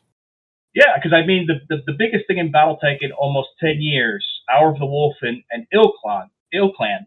Um, so we thought that would be a good way to follow it up. Let's focus everywhere else and create this question mark. Okay, now what happened? So um, And it was Yeah, to let, Aaron- I, th- I think to let some of that breathe a little bit too, right? Yeah. When you're telling a story that big, I mean, you want you know the the whole source book about that that one planetary invasion, a, a very large novel about it. You want that to to really stand on its own and breathe and feel important. And I think you take away some of that importance when you're immediately putting out the next book right behind it. You know, it doesn't it, it doesn't feel it just feels like another installment. It's Um, got to have yeah. some time to settle. Mhm. So speaking of like with the sphere, are we going to learn some more about who Shimmer was, Brent? we haven't forgotten about that. Yeah, you left us hanging, man. I was, Does, I was does he re- does he even remember what he promised? Oh, us? I do. I I was surprised everybody stopped asking about it. I'm like, so we can talk about that now, but nobody's asking. So Well, you guys kept putting out so much new stuff. we were distracting you with shiny things. Yes, exactly. Someone You needs to pulled tell the, me you about pulled the Shimmer. shimmer over our eyes. Yeah, Oh. like So you know, who is it? admittedly, there's there's a lot of content there that um I haven't caught up on. Uh, I did. My impression was that we didn't really make a big deal out of Shimmer. She was just a, a character that came and was a mystery, and nobody really. It's not like that became one of the major subplots of like who was Boba Fett or anything. Am I right? Right. Well, Well, we don't know. Who's going to pull the strings of letting people in? She could Okay. be the progenitor of a whole clone army. We don't know. Maybe she's a double agent. Uh, Ray Randall, do you guys care if I tell them? like them, the whole world, them. Yeah, Podcast, this isn't right? actually a big mystery. It's just I don't think it is nobody did. either. I didn't realize it was such a thing. Nobody told me, so I don't know if it's something that we're gonna What send me a Ray? text. Go ahead. Ray, Ray. you're the line developer. You tell me. Right, right. But what I'm saying is nobody's ever told me. Oh, I did. You just didn't think it was all that important. So I thought I Oh, that might knew well, before, and I thought what I told. All right. We'll we'll all cover our ears, and then Brent, you just tell Ray. Just speak directly into the flower with the microphone in it. yeah, that's awesome. Actually, uh, I think it's a fun little comment just behind the scenes to to know. You know, we talk about, uh, especially the folks that went to Kerensky Con and got to see us behind the scenes and realize just how far down the rabbit hole hole we go to things. Um, you know, way back when I stepped in for my short term uh, stint as the line developer, uh, one of the things that we d- I did was to wrangle the team and say, hey, if there's any outstanding mysteries out there that we have to that, that were either mishandled or that we should address, let's come up with a list. My my list ended up being 18 pages long uh, of plot, you know, like plot threads that were dropped because, uh, uh, you know, ultimately the story went different ways. You know, like there were so many things along the way that happened between the shifting between FanPro and WizKids and you know, like the real world things and then the fact that, you know, some authors stepped away, some authors turned things over. Uh, th- there was a lot of things ha- going on there. And we saw over that course of that time, long before I stepped in, ultimately the novel publishing industry melted down and had to kind of be rebuilt. I don't know if you you know like how much you guys remember that, but for those of us in publishing, um, that was a big thing to, to watch New York melt down and see so many companies go out of business and stuff. So uh, it- it's not unusual that plot threads get dropped, but when you have a uh, a universe that's now what 38, almost 39 years old, um, we have long memories. So one of the items on my list, and I've come to realize I was one of maybe two people on the planet that thought it was even a thing. But one of the mysteries on my list is that uh, I don't know if you guys remember the early days of Clix, but uh, one of the very first named characters that was ever released in the minis was Tara Bishop. Right? It was Tara Campbell's right hand mech warrior. Yeah. She had one of the very first named mechs out. She was central in multiple novels. This was a character that was spent by authors building up the storyline behind this character. Unfortunately, over the course of things, the story is that that character died off screen and was just footnoted. You know, somebody mentioned to Tara Tara Campbell, "Oh no, Tara Bishop died," and Tara's like, "What?" Like, yeah, it's not a big deal. Let's just move on. And, and even even reading the story, the novel that was in, it just felt terribly short shifted. So the, I don't know if you guys are aware of this, but there are certain rules to game design that if you break it, you will kill things. Like, like one of the biggest ones is never, ever, ever, ever take something away from the players that they've earned. Ever. You do that, and you'll have people walk away. They'll never play your game again. Uh, and and the you know like if you really really think about it just where that is coming from as a game designer in a, in a good way is that you always want to make sure that you are paying the fans in the real world and the characters in the universe the right amount of respect to treat them properly. That's the reason why so many people got so pissed off when natasha kerensky got jump jet footed out of her cockpit and they were like eh, i'm sorry no i'm not buying that. Like th- that's just one of those. And, like i'm like okay let's this one i could solve and that the idea was that ultimately that was not the end of the Tara Bishop story. Tara Bishop was severely hurt, but somebody pulled her out and turned her into a ghost knight. So That's pretty. that's cool. where Shimmer came from. That's so cool. not so much that we ever had any big plan for what Shimmer should should be. She's not going to be the Luke Skywalker of the next franchise. That's not the whole point. The point is is that we've take we've taken a toy that we thought was broken and put it back into the tool chest for all the authors to play with in case somebody has a good idea for what to do with this formerly broken semi redemption weird little character. If you have a cool idea with it as an author run amok. And that's one of the things that i think is so makes battletech so strong is that as a universe we have so many cool toys for authors to play with.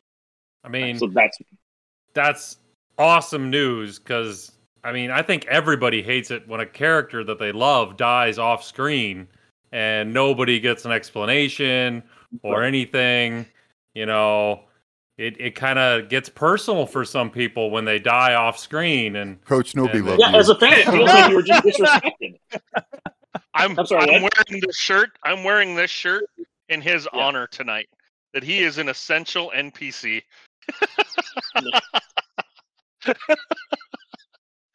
no body was recovered. So yeah Well, I am going to go back and reread those Dark Age novels to see that. I'm Well, definitely yeah. going to go back. Yeah.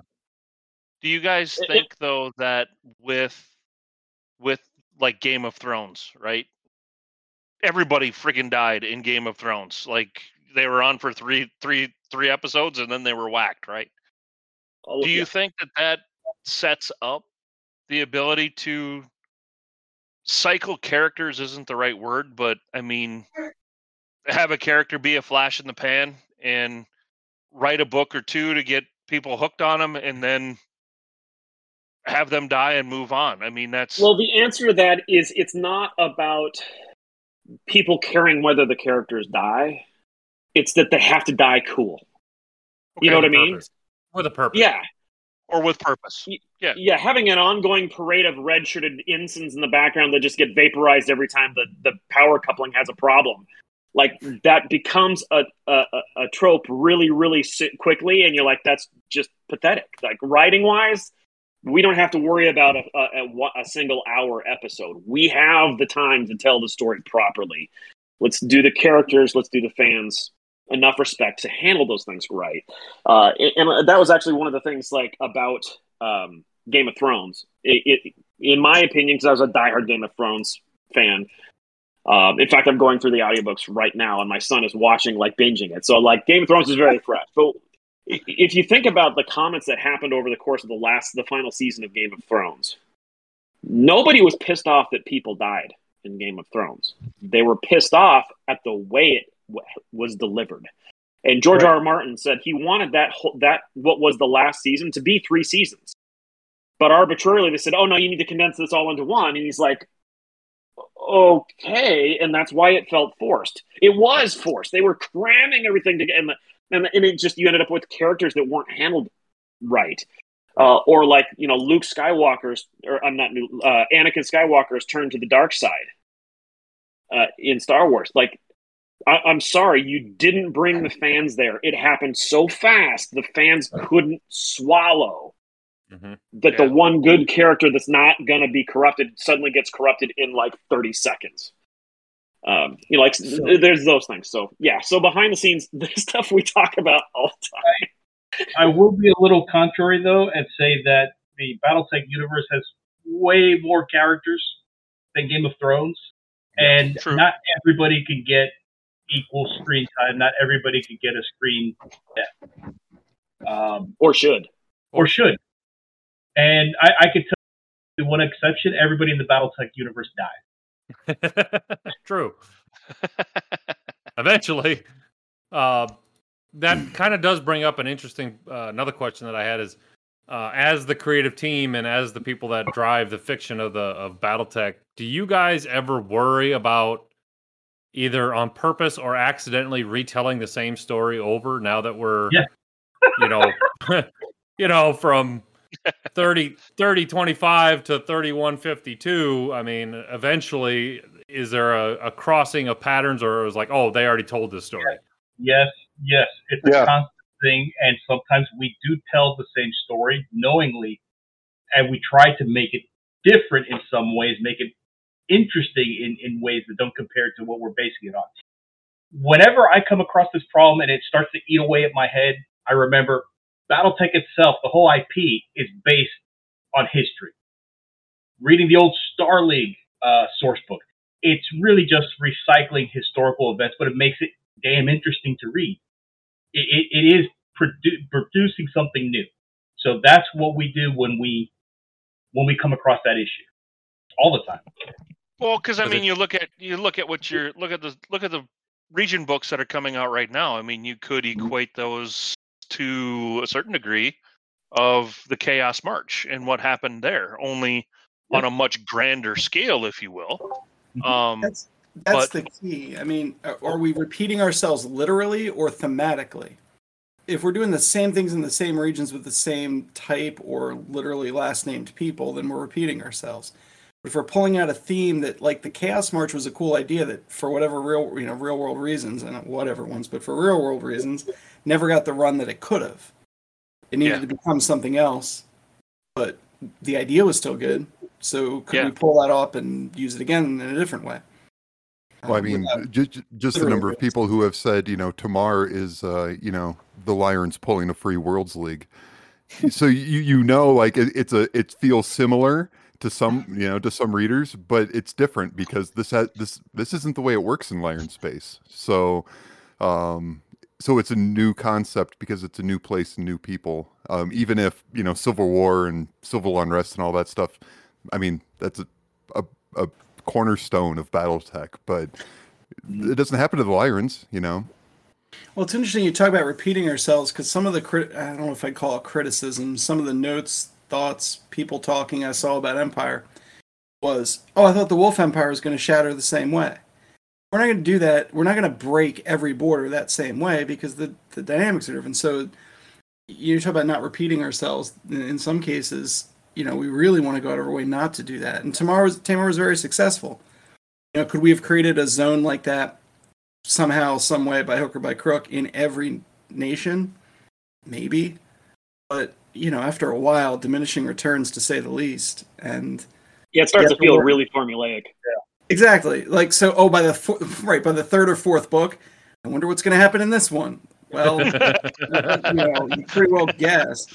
So, it, the, you know, the Well- Lyrans were set up for it. There, as Ray has said in the past, there's a reason we started there um, because it was the, the first thing you have to deal with after hour. So, You know, there's an interesting the- point on this one, and I want to give a huge shout out to Ray's vision and leadership on this point.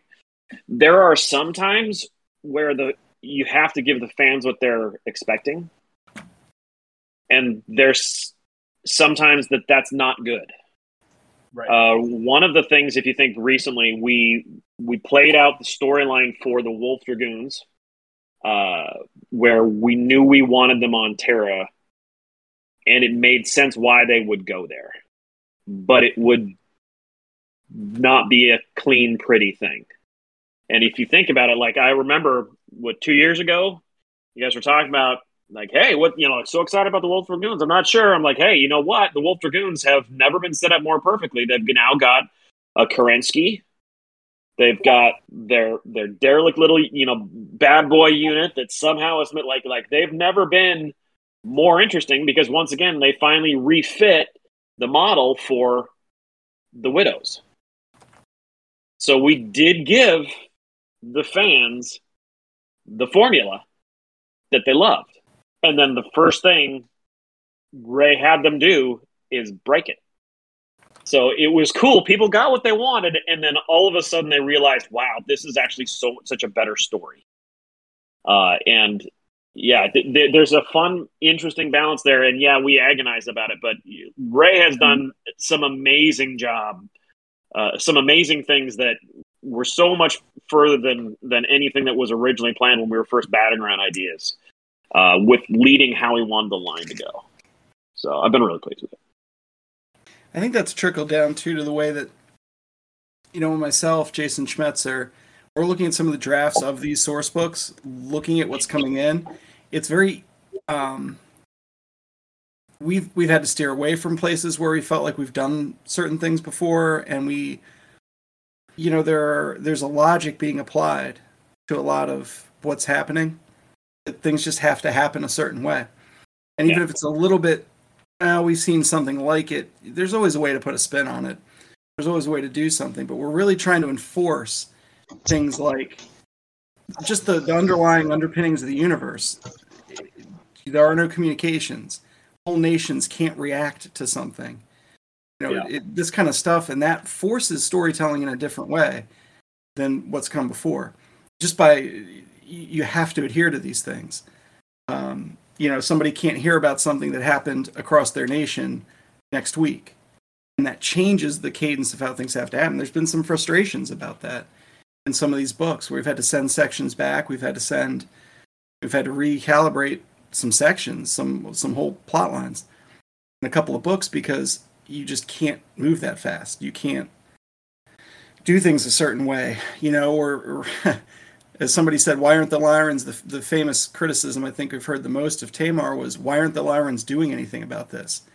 Well, Ray, you know, worked up the PDF of showing what units are left and where they are. Right. With what? With what? Exactly. There are no regiments to come crashing into that that hinterlands region. They don't exist. And when you when you bring that to a writer and say this is what it is, you cannot magic warehouse, you know, the the 15th through the 23rd Lyran guards to come deal with this. it's going to push the storytelling a certain way, and you know we're very careful about. Well, especially when you look at some of the, the the way these these nations have been run down. I mean, there just isn't. you know, we're really trying to enforce, and, and especially it came up a lot in Dominions. Yeah. Oh yeah. That was the big one. Where where are the units coming from? Oh, it could be this or that. Or we'll just you know whip something. Like I'm always the one to to say create, create, create. We want to create new things. We always want to create new things. Jason, I pound that into these writers, but you you can't create new things in terms of like you know whole RCTs out of nothing. That's the knock on the fourth succession war. So um, we, we Jade tried. Falcon seemed to be able to do it often. What's that? Not anymore. The Jade, the Jade Falcon Galaxy Gland, where they just you know pop pop a galaxy out. Well, but that's Right. another great example of like there's a hundred dudes left, and we were pretty. I remember we brought Ray that that plot document to management mm-hmm. to review. Like there were some raised eyebrows, but you know, ours says like the Wolves are at forty some percent. The Falcons are hundred dudes who are going to spend most of the next few months burying everybody else. Like there were there were pitches from several writers, several writers that they wanted to get their hands on the Falcons and do cool stuff with them. But, Right. but like okay, so so the Falcons leave Terra and they reconquer their OZ and they reach out and do this and that. Like, who's doing that? I mean, the first thing is why would Alaric let them go? He needs those hundred people, and you know that goes back to looking at the, the, the details that are in front of us from the story where where you know the last thing we leave off that's where we build from like. It was actually looking at the map, removing all the units from the, the, the last time we looked at everything, and what do we do with these? Especially when a bunch of these units are running off and creating their little empires. And Um, you, when you don't when you don't focus on those details, it devalues those stories. They lose weight. Right. You know, something like our if we just now the Falcons are running off to this while the Wolves go paint this half of the map brown, even though we specifically said in the book, you know, they're kind of lucky to be here. Somebody reading our latter day would would know that and feel like this book has no weight. None of this has consequence because the next writer is going to come along and just magic up a bunch more units to do whatever they want to do. There's it's a shared universe, and Jason's much more militant about this, or he says it more militantly than I do. But it's um, you know, you're here to service the needs of the IP of the universe of the story. You may have a cool story, but um, we, we can't bend everything all the time to accommodate a cool story. You have to find the cool story within the. We talk about guardrails all the time within the guardrails, what's a cool story to tell? It can't just be I'm going to pave the road over this way because it seems more fun. Do you guys see that? Do you see that happening with the shrapnel stories a lot? That is that is that one of the things that that happen with the shrapnel stories? Is it's just a, a magic thing, if you will, or is that you guys aren't really involved with that much? What, what, what, what most of it. exactly do you mean by your question? Do you see the shrapnel stories being too ambiguous, getting out of their lane off the track? Yes. Yes. We started smiling at the beginning of that question. The the pod the audio listeners won't see that, but yeah. it- Uh, yes.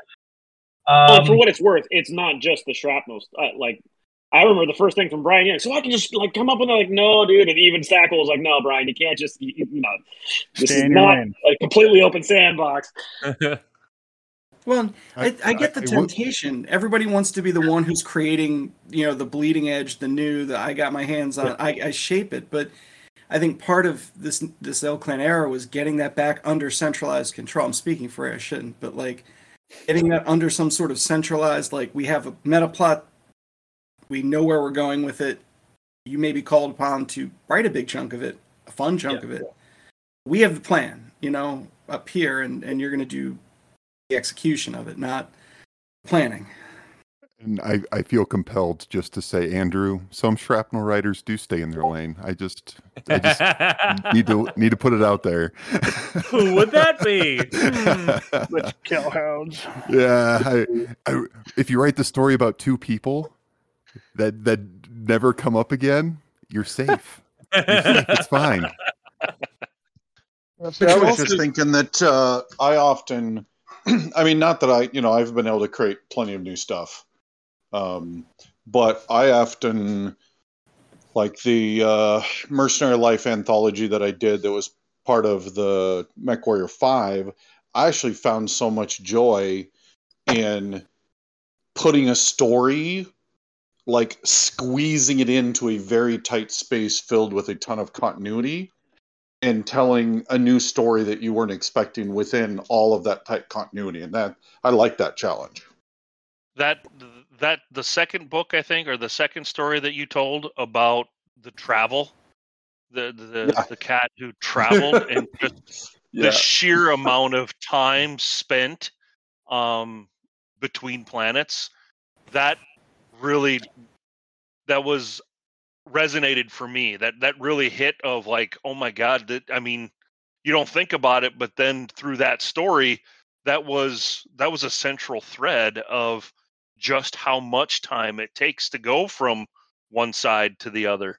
Um well that, uh, and I, ad- awesome. I admit uh thank you. Uh i had a whole ridiculous spreadsheet to to figure all that out uh but no i and part of that was you know speaking of authors that are like oh well we can just do this like one of my pet peeves is the amount of authors that no matter how many times they write in battletech seem to forget how travel in battletech works oh gosh. and so that that was part of my pet peeve about that story was I'm really going to kind of ram this home. Yeah. it takes a lot of time to travel through the universe.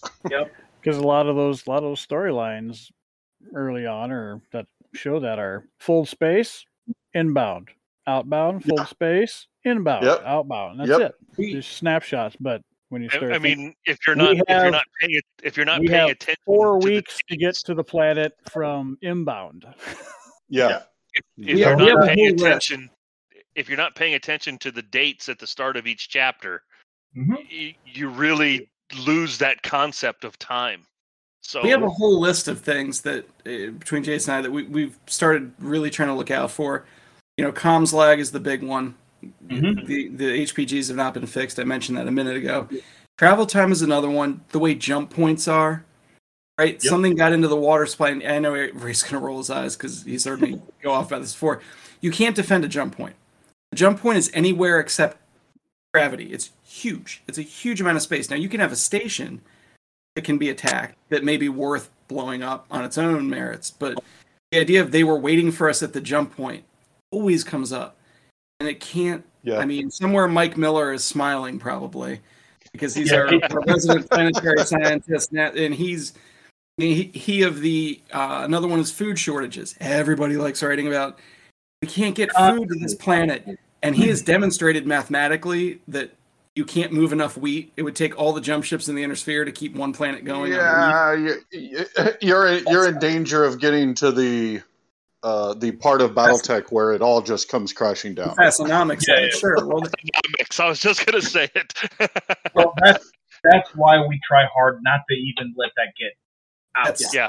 right. That's my Yeah. point. I'm trying to just cross that But, but those things, those things are practically tropes of BattleTech that have been around since the beginning. So those those those three issues come up constantly, constantly, and we hit on those when we find them. Fact check nails us on them.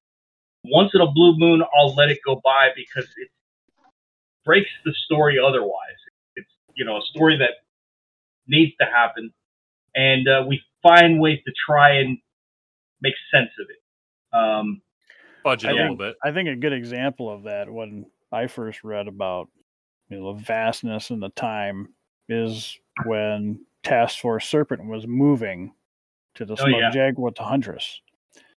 And you, you think about the years it took and and you think about the supplies and all that.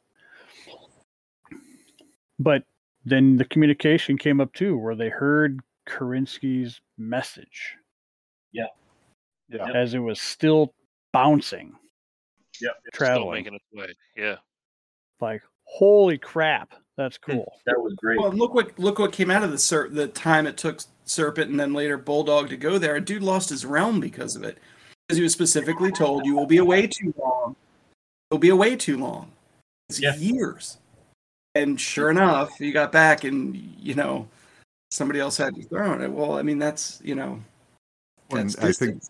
Yeah, when I think that was part of the uh, the first uh, founding of the clans book, talking about the Exodus, that that I enjoyed because it was like people think, oh yeah, people were in these jump ships and drop ships, and they just you know they went out there, they found the Kerensky cluster in the Pentagon worlds, it was a good time, whatever. But but but when it was the uh, you know like no, this is what the conditions were like on the ship. People are not designed to live on in zero g that long. They It- turn into goo. well, yeah. I mean, it's just w- w- biologically, Yeah. it's not ideal. It's just, yeah, it was just good. Yeah, that was that was a lot of fun to really kind of bring in some of my, you know, almost uh, science fiction heroes, uh, science fiction authors that, uh, you know, Arthur C. Clarke and some of these others that do such a great job of that, and BattleTech doesn't do it very often. I really got to, you know, put that back in front of your face that this is what would happen if you did this. That was awesome. Explorer Corps got into that. Tina. The old Explorer Corps source book had some Yep. like, medical That got into that some of that. Yeah. of like you do turn into jet like your eyeballs need gravity after a certain point um, kind Yeah. of like expanse sort of stuff I- like I will happens s- to people I will say one thing on the whole repeating ourselves just because it's kind of funny. I remember specifically when the FedCom Civil War was unfolding and there were some fans pretty upset at some of the actions of some of the characters. You know, no one would ever do that. And we got that several times and you know, you're trying not to go, yeah, you realize I we just that whole little plot thread right there is just ripped off of the War of Roses, right? Like mm-hmm. Nobody has that crazy, crazy cousin. yeah, like so nothing that has ever been told in BattleTech has not happened in real life at some point. And but it's so interesting how often we want like we want our fiction to be authentic, but not really as authentic as, it should be, right? it's kind of like it's uh, i think it was the ipod yeah so when the ipod came out they had spent all of this time and money to create the algorithm that would give you true random song play and then they had to dump it because true random means that you might have the same song play like five times Yeah. Mhm. and so they realized that no, people don't actually want real random. They want the illusion Perception of of random. Yeah, and so they had to completely redo it. It's kind of the same thing. Like, you know, we we want to feel that our fiction is authentic, but don't make it too authentic because I don't really want my characters to be morons, you know, doing stupid things like too often real people and real leaders do stupid things. You know, World War One, I'm looking at you. It's like that that common that common UA that everybody gets the company every year. Yeah. Um, a Yep. Patreon question for I think everybody roundtable ish comes from uh, Andrew Big Balls Bethard. Way to go, BB. Um, what would you say is the biggest tragedy in BattleTech, either in universe or out of universe? So what do you mean by tragedy? Like that's that's such a wide question. Is there a storyline that strikes you? Oh, I was The going to say, well. I mean, I- I- inside, sure, uh, but he then said outside, and that Like I in real life to the BattleTech IP. yeah, I would say the Oh. I would say the biggest tragedy, hands down. Even though I I'm not sure I would have made a different call if I had been in Jordan's shoes because it was a very good business decision at the time. But the biggest tragedy that BattleTech has ever had is the sundering of the electronics Yep. from the rest of it. Uh, we are What? still feeling, we are still dealing with that pain. I, I believe a million percent, and I've never had anyone that can convince me otherwise. And I've talked to a lot of people that the reason we don't have a television show and a movie with one of the coolest, longest science fiction properties ever is that the They split IP is too divided. And Hollywood and no one else wants to deal with a giant divided IP. Yes. That's okay. Can the can the Jim Holloway thing be number two then? 'Cause that's definitely number one. Do you guys remember this? Yeah. To tell it. but I don't. Don't tell me. It's okay. No, you, I told you, you don't remember this? Spill it.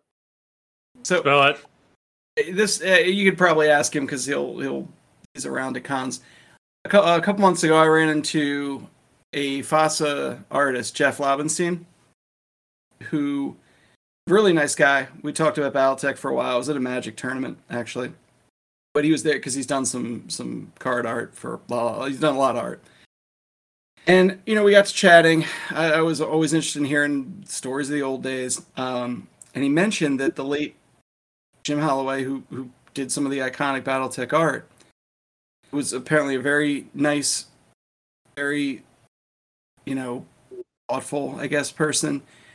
Um, thought that, and this is Jeff's words, but I think I'm I'm relaying them correctly. That Jim felt that he wasn't, and, and Brent's gonna have some insight on this that I hope we'll share in a minute because he did when I first said it. That Jim felt that he wasn't a success, that he wasn't good, and so he burned a lot of his original art at one point, which you know, I at the time. I mean, now of course we have the benefit of hindsight.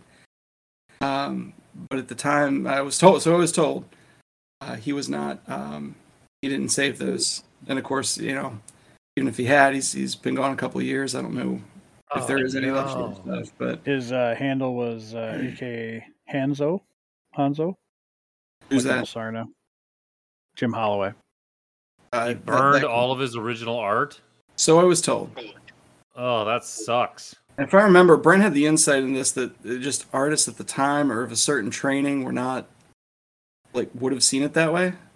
You know, yeah, it's interesting because artists, the insight as an artist is you're you're measuring yourself against everything for all time, constantly trying to get better, and and and frankly, in the the training, the schooling, the nuances of of becoming, learning the craft of being an artist is really hard uh, because there's not a lot of really good programs out there that teach it well.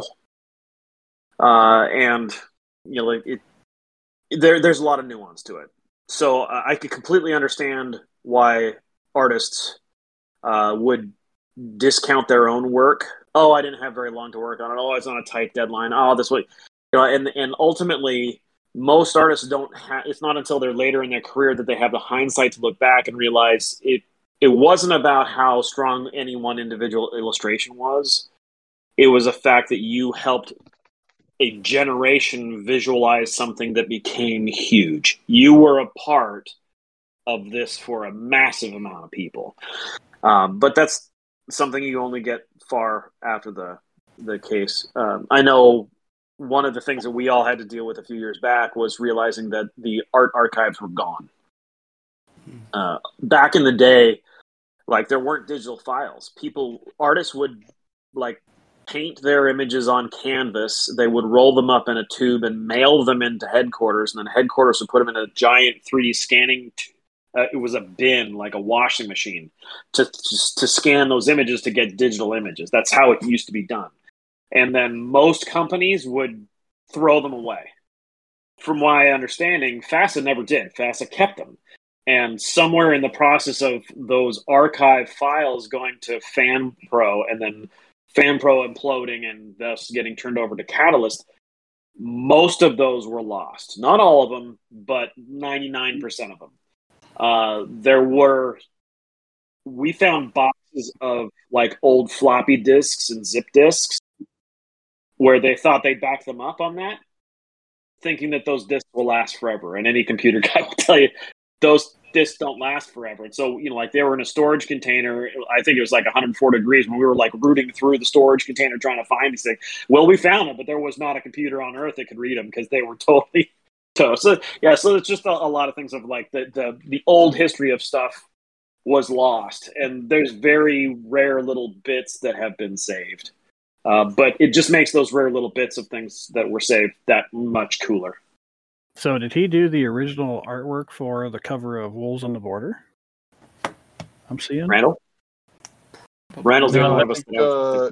I think Wolves on the Border is uh, uh, Dietrich.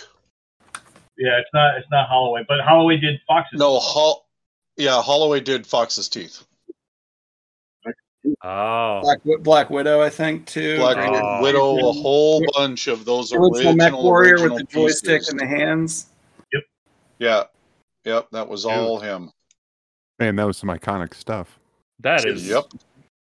that is a tragedy.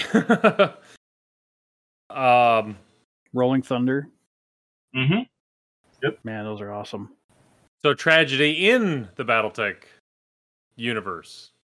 Well, actually, there's one more tragedy before we get into the universe. Um, and it was one thing I don't think anybody quite realized the damage it would do. Um, but the first step of the jihad, wiping out all the mercenaries, um, I argue that that's one of the biggest things, bar none, because if you think about the way most fans get into the universe, it's through mercenaries. That's why almost every video game has been through mercenaries you know, like you don't have time to learn 35 years worth of history, but yeah, yeah, I can just put together a little mercenary campaign to go. But if your storyline is, oh, all the mercenaries are dead, how can people get in?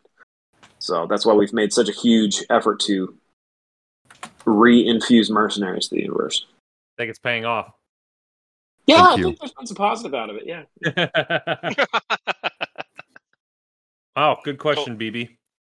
Outside of outside of mercenaries, does anybody else have have one that's near and dear to your heart?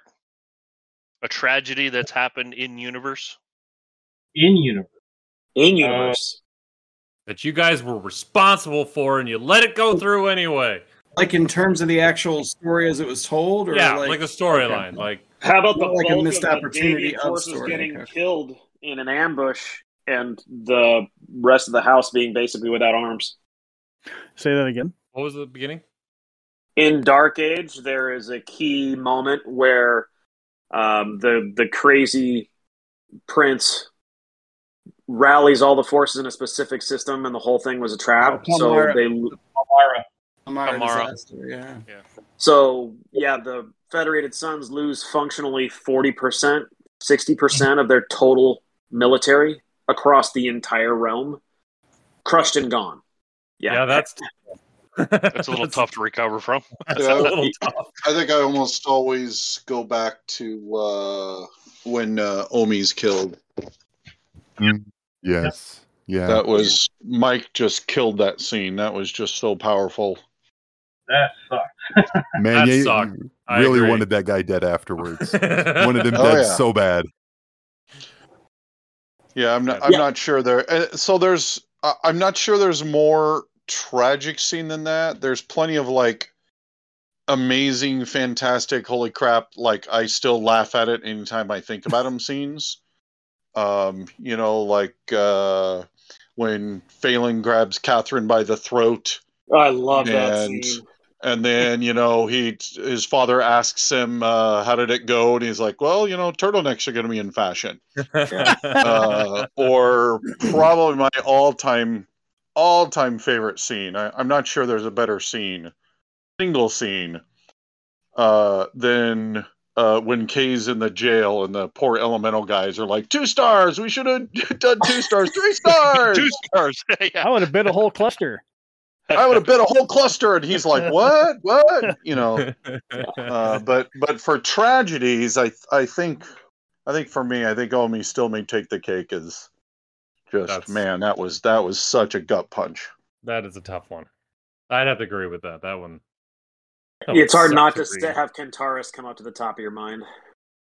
Yeah, but that like, I mean, you're right, but that happened like in the past. Like you know, it just it wasn't the same thing. It was just this event that you read about, and you're like, holy crap, that's terrible. But it wasn't the same as getting to know this great character, and then the whole way that Ye- she died. Yeah, you're not wrong. It's and it's interesting because we've seen planets die, bef- like that's really not all that unusual. But yeah. the planet didn't die. Somebody went through and systematically executed every man, woman, and child on the planet by hand. There, there's just some visceral element about that that just And yeah, who you know- that the most? You know what's interesting is you say that, Randall. and then and then you don't bring and then you don't bring up Wars of Reaving, right? Because Yeah. Wars of Reaving had something extremely similar in Oh yeah, a brutal. more underhanded way. Happen, Oh yeah, Well, but that's like it's I almost- remember. but it's almost Uh, like because it's clans, it's it doesn't count. it, Feels it feels weird. more Yeah. okay. It feels more okay, right? Because of yeah. How feel their bad. society is set up, which is wild to say, but it Yeah. it's similar, right? Well, they were warriors. They're warriors. would- They, they- they, they signed up for it, right? They signed up for it exactly. Yeah, no, I remember uh, many years ago. Uh, I can't remember if it was on the forums or I, I can't remember where it came up, but somebody was complaining that I was advancing storylines because of I was picking favorites, right? I was I was choosing my favorite factions, and those factions Yeah. were advancing.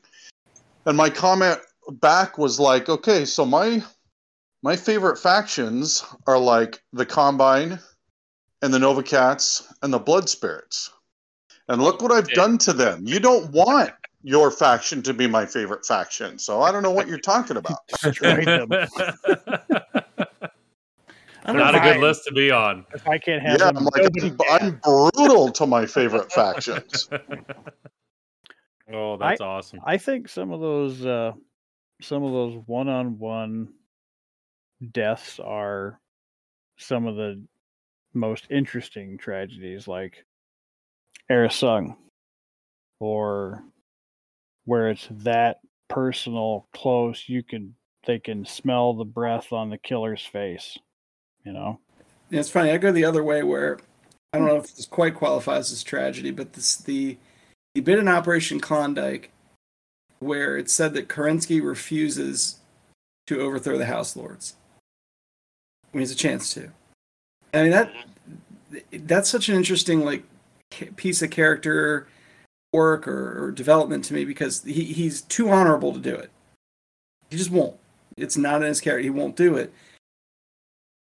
But is that the right choice or the wrong choice? Because in not doing it, it you know blows humanity back hundreds of years. It causes it's a, you know it's it's not a good choice, I guess. It doesn't create more good. It gets you get into these philosophical kind of things of does it create the most good even though it goes against his character and is justifiably wrong to seize power that way. I don't know. That kind of stuff's always interesting to me with the little corners of BattleTech canon where you get into that kind of stuff, I think is really cool.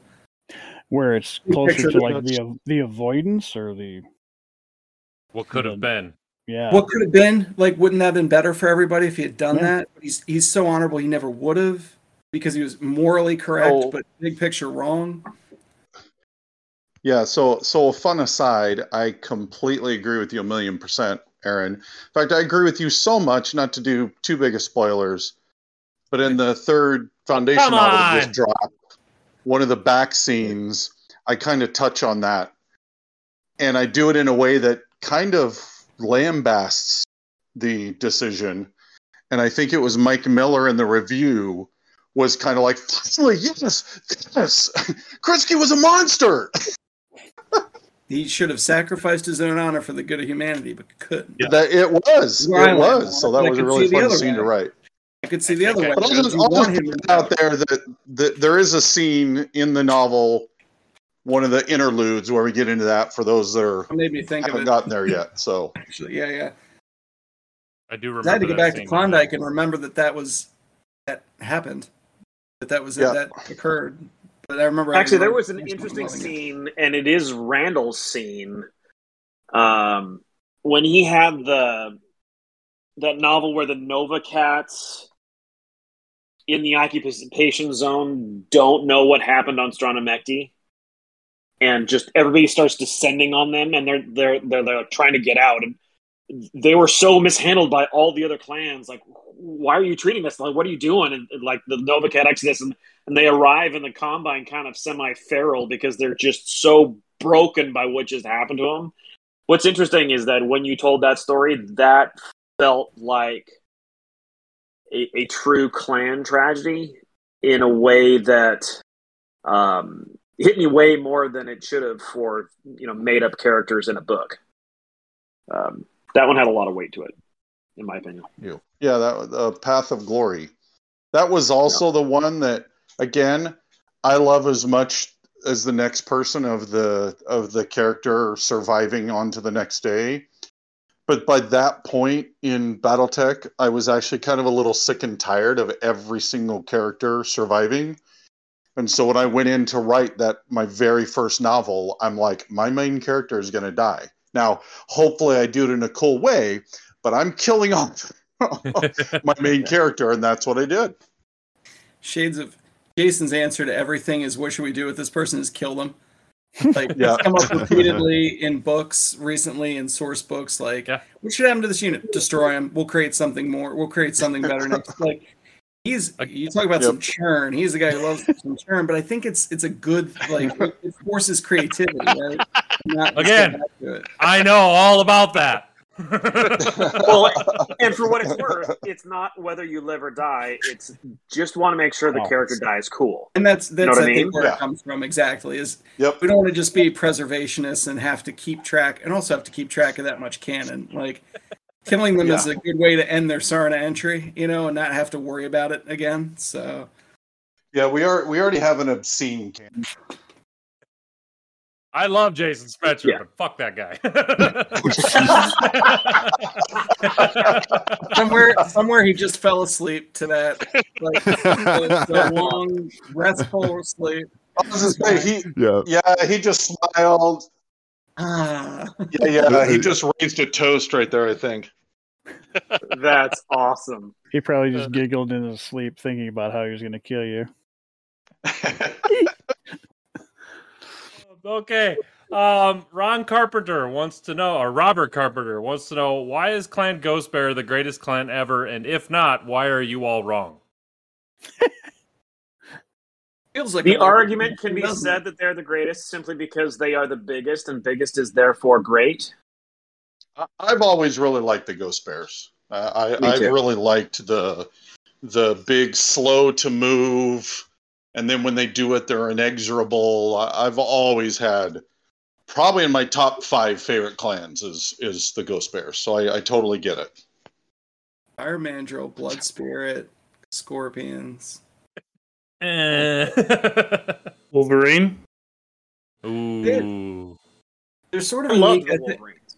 I think they're sort of unique among the clans of having like a vision for where this is going, other than Yeah, conquering Terra. I mean, obviously that's the goal, but that's you know for a long time that was sort of a out there goal. Um, No, it was actually one of the really cool things that I was able to do that I got to do in in the foundation of the clans is actually show exactly what Aaron's talking about is that every time Sarah was on screen she understood far more than everybody else except Nicholas and often way more than Andre where this was all going and was trying to do good by the people under her, right? I mean, I, Right. I, I, I really like Sarah a lot. Yeah, she was right every step of the way. And her Yeah. saKhan was right. Uh, Like they both got it. They knew they were Yeah. right. And frankly, they were better. And they had, uh, they, and they got, and they got sacrificed. I I just like the one thing I really love about the the Ghost Bears is they are the quintessential center. You know, we left, right, you know, up, down, but Yeah. the, the Ghost Bears are usually the center point of of you know the rock is basically Yeah. what I I could see Yeah. it. Yeah, I could see that. Absolutely. It made, it made for tricky, I think, storytelling in Dominions because they were so stable and so big that you need to do something with. They, the book can't be, you know, and they continued to be stable. well, I will say we uh we were gonna have a segment on uh the Ghost Bears and Dominion and this and that, but uh we're not that fast of readers. Yeah, we that's got fair. pretty far. That's fair. I think And for half what it's of us worth, I've are. often thought that 60%. like, if I was going to live in the Inner Sphere somewhere, Rasalhague Yeah. Dominion would be where I want Oh, to yeah, go. I That, mean- that's like Yeah. I, I think What do you for sure. so far? Say I don't again, want to Ray. quite say they're the suburbs, but pretty close. What we've heard from others, and some of us have thought amongst ourselves too, is it's a very well-rounded book. It takes a lot of that external conflict, internal conflict, and it's it's believable. but it also takes aspects of modern day life, like I don't know, voting.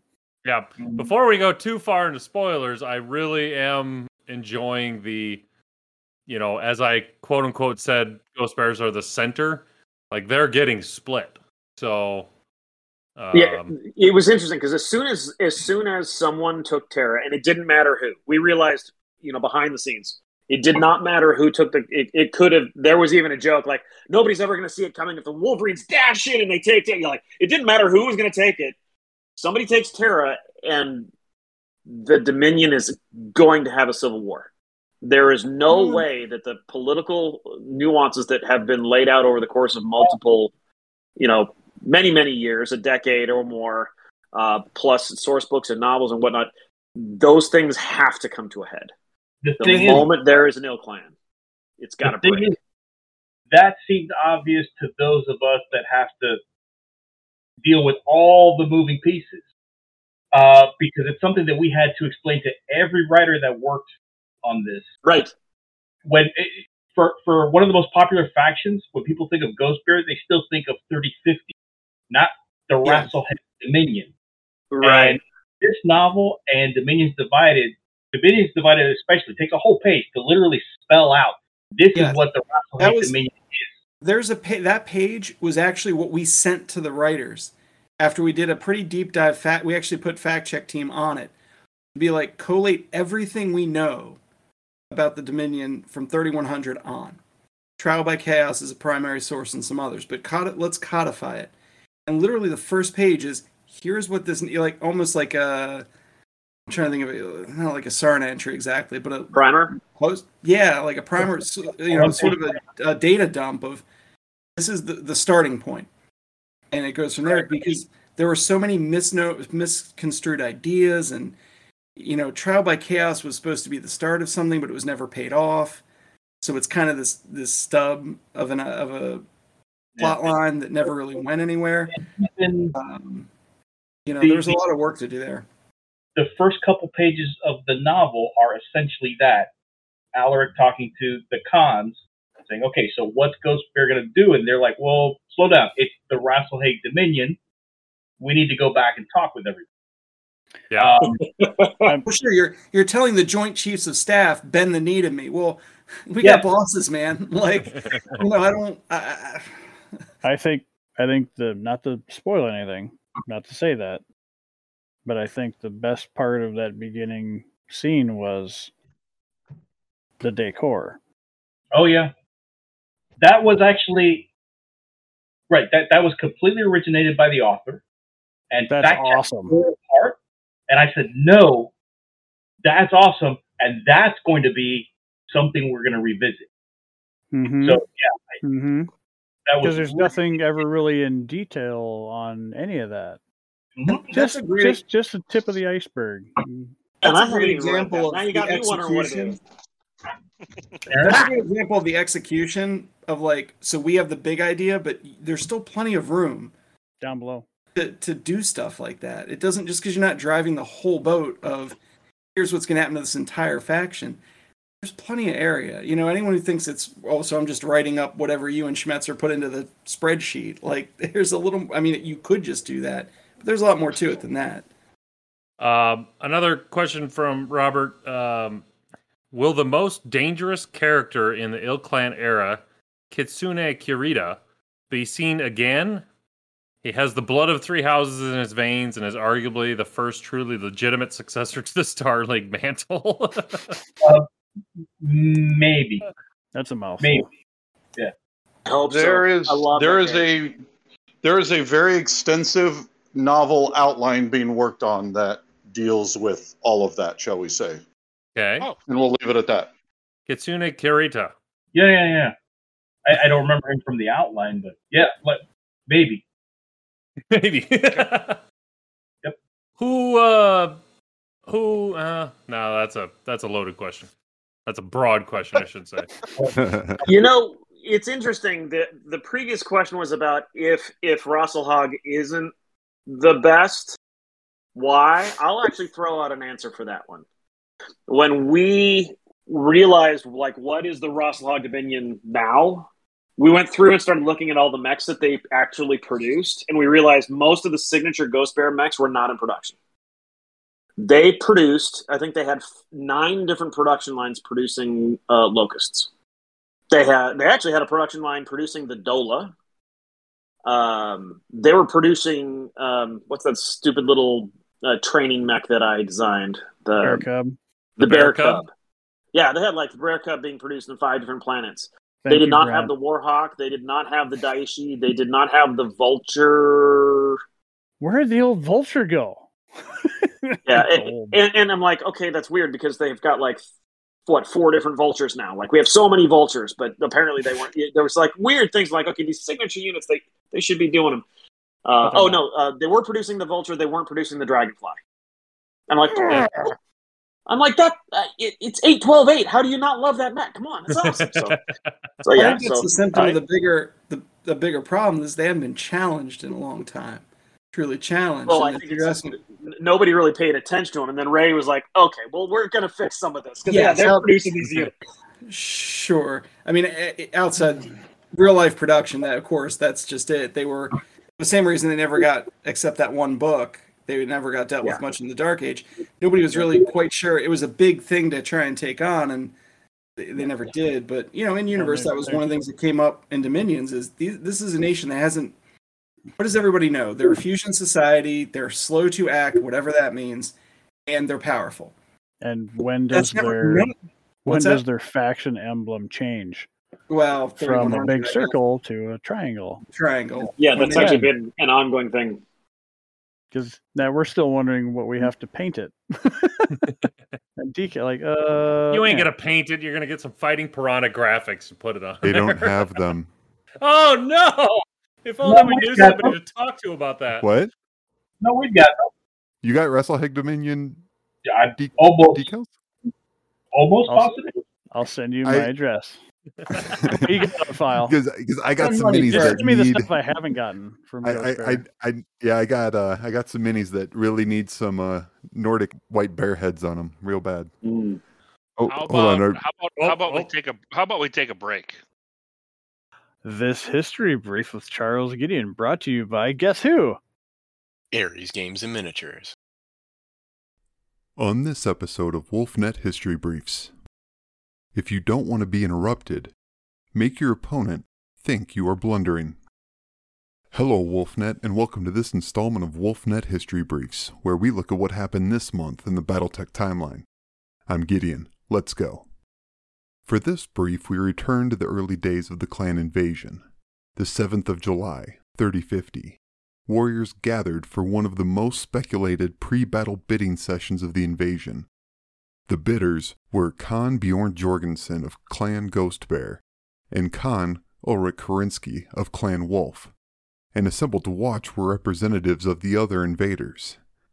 Bidding between the two clans for the privilege of taking the capital planet Rasalhague was bound to lead to high tensions and hurt feelings, and we know how hurt feelings get resolved among the clans.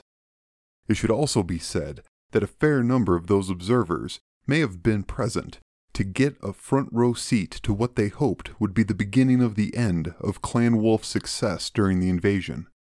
The line of prevailing thought at the time was either the Wolves lose the bid and not take the capital planet in their corridor, a dishonor they would not be able to easily wash away, or they won the bid and become mired in what would surely be some of the stiffest resistance any clan was to face at this stage of Operation Revival, and thus lose their invasion lead.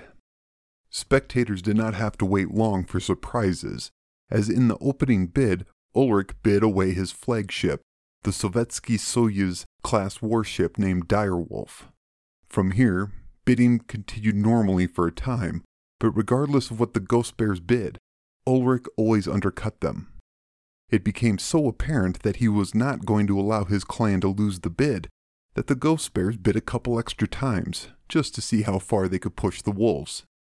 When all was said and done, the Wolves bid three galaxies to face off against the five mech regiments, five armor regiments, and eight regiments of infantry of the Rasalhague defenders. It is said that many in attendance laughed and joked, saying that Ulrich had finally lost his mind and believed his own hype. What they didn't know was that behind the controversial figure of Ulrich was a man even more divisive, both in his day and historically. That man was Phelan Kell, who at the time was a bondsman to the Wolves and had secretly been assisting them in strategic planning of the invasion. He provided information that only a spheroid could have known, and it played a crucial role in the invasion of Rasalhague. The following day, the assault groups began their burns towards their target zones. The first two were expected as dropships burned towards Tyr and Ymir in the south and far south, respectively. The third team traveled towards Asgard, a city purpose built to be the capital, but its construction hadn't yet been completed, and the government was still housed 200 kilometers to the south in Reykjavik. It appeared to the defenders that the clans had made a mistake and were assaulting the wrong city due to not being up to date on municipal planning. Outside Ymir, the Wolves used their Omnimech adaptability to load long range beam weapons, and this tech superiority outclassed the 3rd Freeman and the other defenders on the open frozen tundra.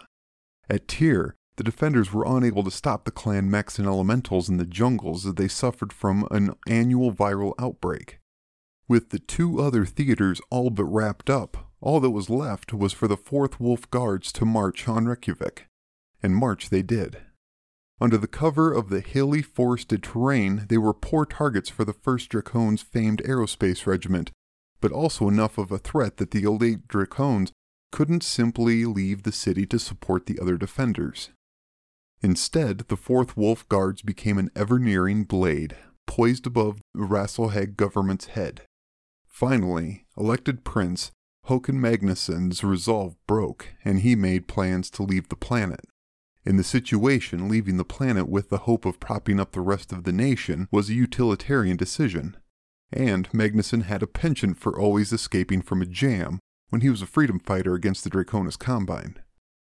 This move had been predicted, and the entire Wolf strategy had hinged on this because when the elected prince left, he took his aerospace forces with him to face whatever unknown dangers the Black Sea might have for him.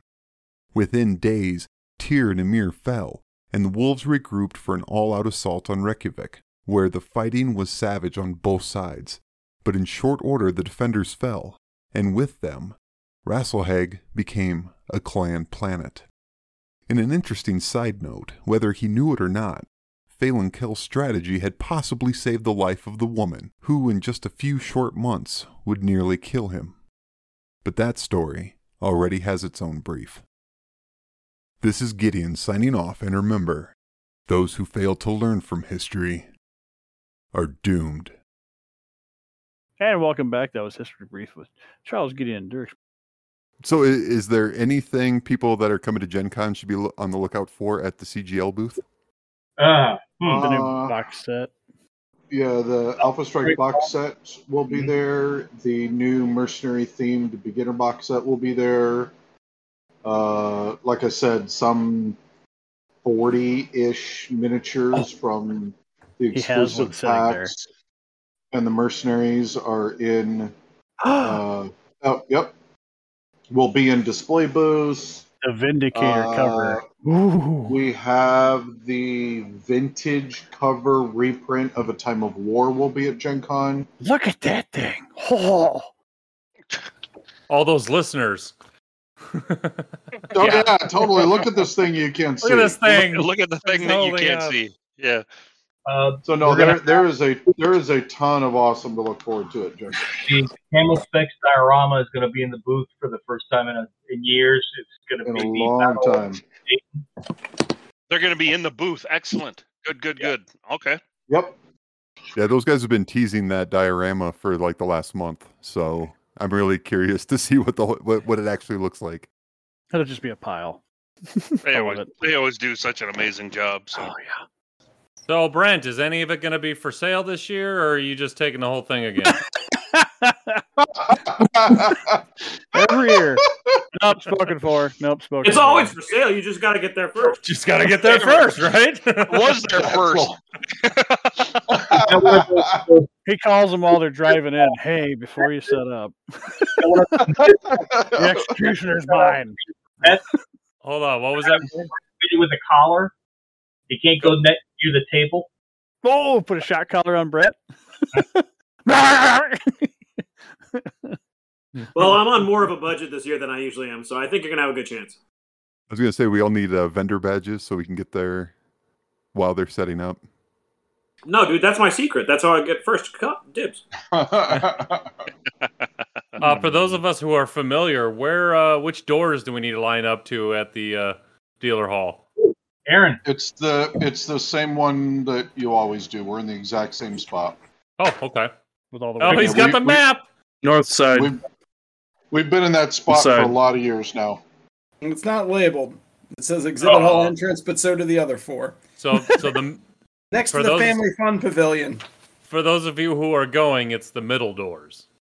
Yeah. Yeah, Next to the family fun pavilion.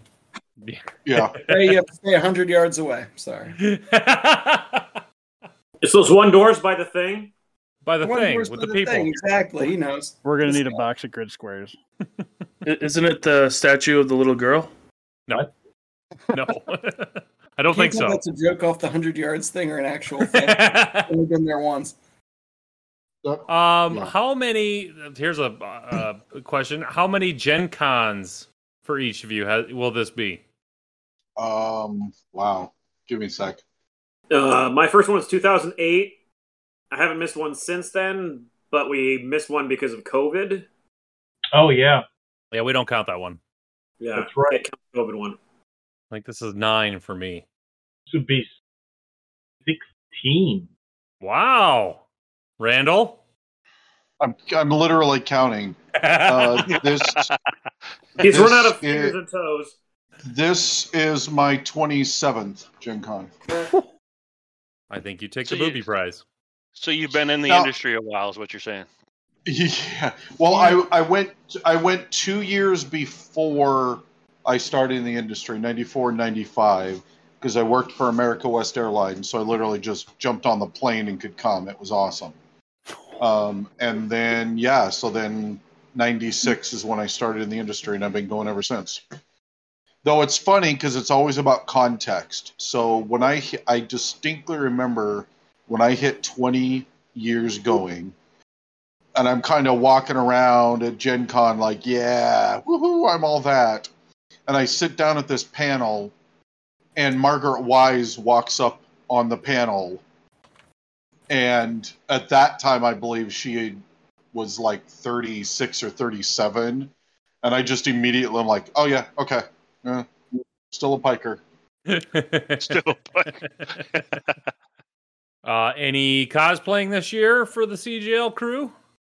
Uh, we are we are potentially trying to see if we can find the Leviathan's Admiral uniform that I had for the Leviathan demos, but no guarantees. Outside of that, I don't think there's any cosplay going on.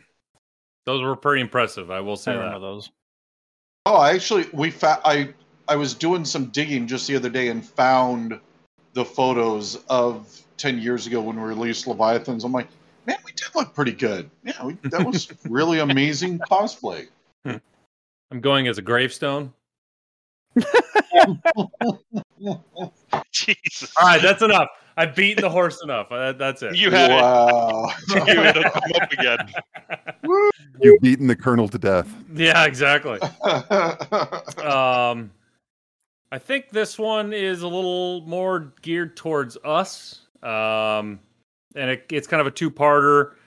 What now that BattleTech has, I would say, grown a lot bigger in the last, you know, three, four years. Um, is there any outlook towards expanding into? I don't want to exactly label it as organized play or tournaments or uh, a structured field of playing BattleTech, both classic, Alpha Strike, Destiny, uh, uh, uh, Time of War. Is there any future plans reaching out uh, that you guys know of, or or have a have a handle on, or or any of that? Um, is there any insight you can give into what what we can look forward to into that area arena? Randall, you want to take that one? Actually, I was going to throw Aaron under the bus. Yeah, yeah. Happy, happy to happy to see the tires coming. Um, So, Well, sorry, just seeing- just to be clear, the reason I'm throwing him under the bus is we actually have things in the works, yes. and he has done much more looking at and reading than I think Ray and I, because we just haven't found the time yet. And after Gen Con, I will then be doing the deep dive that Aaron has already done. So that's why I'm throwing him under the bus.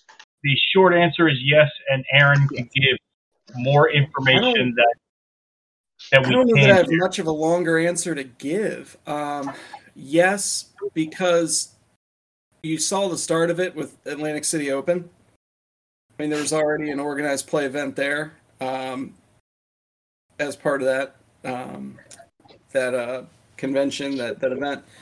Um, the only thing I could add to that, I guess, is to say that we're aware of the demand. I mean, this question came from somewhere, and it's not the only time we've heard it um, we'd like to do is try and working with demo team, working with some of the folks who are yourselves who are coming up with these rule sets to try and bake them into like a codified system. So it's not a I'm hedging my words because not because I'm hiding something because we don't necessarily have all of the the roadmap for this, uh, but making it in the way that other game systems have, you know, organized play rules as part of their their book, their core book, and can even add to that with other products that expand, you know, organized play. I mean, it's it's clearly the net. I think it's clearly part of the phase two, um, part of that growth of the line. But phase two. I'm trying to. I'm trying to. I'm trying to use your term, which I assume game. Two, yeah. We get to phase five or six or seven, like Marvel, we'll be doing pretty great. But um, I think, uh, yeah, I mean, there, there's certainly. It seems like a natural way to to grow. We've got the pieces, we've got the product. It's in production consistently. You know, people are going to want to do something with all that product. Mm-hmm. Um, especially with so, so it's so much easier to find a game to get a game going. There's so many more p- people actually playing the game. I mean, we don't have data or anything, but certainly anecdotally, I think we'd all say that we're seeing, hearing, running in Randall's case more games than ever before. So. yeah, I, I ran a grind. I ran a grinder. Uh, That's what I was thinking of. Last maybe a month or so ago now, uh, and it was over 50 players for like eight hours. It was just amazing, and I haven't seen anything like that in a store in decades. So, yeah, it was so yeah. far beyond anything we expected. Yeah, and ultimately, like it's a game to be played, right? I mean, it sounds kind of reductive and obvious, but it's a game to be played, and the fact that it's being played so much certainly would beg the question: Is there going to be a championship? Is there an organized version of this? Are you even trying to codify it, or is it all going to be third party? You know, there's there's a lot to figure out there. It's interesting you mentioned phase two because that kind of rolls into my next question. Where is where is your vision for BattleTech in the next five years? In universe or real world? Both obviously we know we can't you can't go into too much of the storyline, but uh, I would say both both realms. Where is BattleTech? What's BattleTech going to look like in five years from now? Or do you? Um, what is what's your goal? What, what are what are the goals that you have for BattleTech? Man, got him. well, no, it's just, it's it's such a titanic question. Yeah. Um, I think one of my personal goals within the next two to three years is to see Battletech really do what we've been able to do with Shadowrun, which is branch off into card games and board games, and yeah. so that you know no matter what type of game that you want to play in a given night, it can still be Battletech related. And we, for a lot of reasons, haven't quite been able to get there uh, usually because we just have so much work to feed the beast that it has become. Uh, but I think that even outside of getting the mercenaries launched and uh, you know continuing to get miniatures out the door and all of that, uh, I think really starting to branch BattleTech into the wider market beyond just the miniatures game uh, would be a, a really good next step. That's a great answer. Um, yeah because mine mine was a simple pat answer, and and it's it's simply that we're doing really well right now. I want to see that momentum continue. I just I would like to see us in this same sort of space, but with better resources so that we could do more and have things roll smoother than they are now. And Randall really hit that on the head. There's more that we want to do just like between the four of us, we can't do it all. Uh, I give you another pat answer. I, I, I would like to see people playing in the universe, enjoying the fiction. So, so we, um, it's interesting. We talk about when we talk about resources. One of the things that Catalyst, one of the things Catalyst has done so incredibly well at that um, we knew we needed to stay disciplined about focusing on was keeping reprints of of current core items in stock in stores like you've heard me say it before when we when we read it, we wanted a 12 months straight of the core stuff on you know on store shelves, and that you know like cattle you know ba- BattleTech had never had that. The sky's the limit at what we nobody even knows what that would do for the game, and what you're seeing now is what that would do for the game.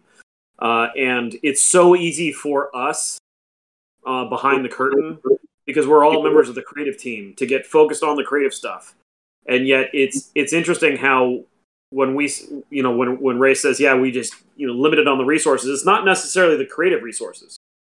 It's the fact that most of the revenue coming in is getting pumped into putting out more stuff and keeping it constantly uh, you know in production and shipping through all the craziness is good that's happening right now with key getting things in production and getting them shipped and stuff so uh, i'm actually really glad that we are still kind of choking and not expanding beyond it because we still haven't hit that saturation point yet I agree. uh, on on just how far the demand is. When we when you know when we publish things and we intend it to to be in stock for 18 months and we sell out of that in 30 days, that means we have no accurate gauge on That's just right. what the demand is. What do stores yeah. And when you sell out in 30 days, that means uh, there are a number of stores that didn't catch it the first time and they have just heard from all their fellow stores that you know that, oh man this is selling great. I should order that and oh and now it's out of stock again. Like getting to the point where those items are in stock and they are available that is huge. So Mm-hmm. ray's focus is absolutely correct when he's talking about yeah yeah, for a number of reasons we we don't want to get too ahead of ourselves because if we pull resources away from keeping the pipeline primed we'll stumble Well, mm-hmm. I, I, I look at the, the kind of inverse of this. Brent's exactly right, but I look at the, the flip side of that, which is so the next five years, there's still rough edges to be sanded, right? There's always process improvement to be done. And that there's two things I think of when I say that. One is, like I mentioned a minute ago, with the rules and the way that the game is presented and the way it's picked up and played. There's still more, and Ray and I have talked about this many times. There's still more we can do to make that easier. There's stuff we have planned that will help ease that for players just getting started, right? Because that's the bulk of, I think, the current customer base is new or returning. And when I say returning, I don't mean after three years, like 15 um, players that that need some of that that um, you know may not have a store that's running it, may not have people who know it inside and out. Uh, to make that easier, but to, to Brent's point, process improvement in terms of how we make things, so that we can try and do somewhat of both better. You know, what, what it took to make these these current source books was a lot. It was a lot. And I'm not saying that to be, you know, look how hard we worked. It's it, it shouldn't have to be that way. And as we start codifying how we make things with our teams, with our contributors, you know, uh, Jason and I have talked about this a lot in the last few months of literally building a blueprint so we can hand it to a developer and say, this is how you run a book. This is the Mhm. steps you take. This is what the spreadsheet looks like. This is how you assign things out at a very in the weeds level. So that Ray and I don't have to be running each book, you know, beginning to end, that we can turn more of that over. And that expands. That's where it ties into Brent's part of, you know, as the resource, we can do more with the resources we have as a lot of resources are going to keep things in print, right? So that when we are ready to do the next thing, we're not starting from this deficit of we nobody knows how to make anything, or only Rand and and Randall, you know, really know, or you know, we end up having to spin up the whole process. We, we have that in place. That's Instead kind of of re- bring the answer. reinventing the template, you got a template ready to go. and you know what Randall said earlier with where the, the line was, I think, you know, each each project was kind of just tackled anew. Um, depending who was involved, what the product was, what was being made or how. You know, the more you can standardize that stuff, the better y- you can use the people you have and and get a consistently high quality too. You don't get so much of ah, that could have been better, but we ran out of time, or it was already late, so we put we shipped it. Like we don't generally do that. I don't think there's been a case where shipped anything was knowingly bad. Like, have, have we ever done that? No, but it creates no, but it creates a, a lot of load on the teams. It creates burnout. It creates a lot of like, you know, we can we can again sanding, smoothing rough edges, process improvement. You know, really kind of unsexy stuff, but it, it It's interesting you, you you geared in on that because that's one of the interesting points about the new generation of source books that you guys were just asking about earlier. You know, like after there was uh, Tukayyid, ilClan, uh, Tamar, and then Empire, and I, I know that I've heard from a lot of fans that have said these books look different. That you you've got stuff in there we've never had. We've never had jump maps. We've never had j- just so many nuances of the way those are broken down, and that that's totally uh, Ray and Aaron, to my knowledge, of of coming up with a new vision of what these source books should include and how to I- bring them to life. Well, I, I think four of us here and Jason Schmetzer, between the five of us, have really turned turned created something new with these with the style of these books. Yeah. it all ties into playing the game. You have to have the stuff to play the game in these books. It can't be the Encyclopedia of the Future History, Volume 27, plus 10 tracks. that may or may not work. Well, and no one's well, and to, it's kind of fun uh, that some of the so like the the giant maps. Speaking of like painful, so uh, Tamar Rising was like ready to go to print. I think in like ten days. I came to Ray and said, "Hey, I have this totally wacky idea," and there was rightly pushback on it. Not that it wasn't a cool idea, but that it was supposed to go to print in 10 days. And I just felt so strong about it. I'm like, you know what? We're going to push this back two weeks. And if if the boss comes down on me, I, I will be the shield. I'll take it. But I feel so strongly that this map brings something that players have never had before. We're going to do it. And so it was just Thank this you. crazy multi-day poor Dak. He is like a hero for these that stupid map.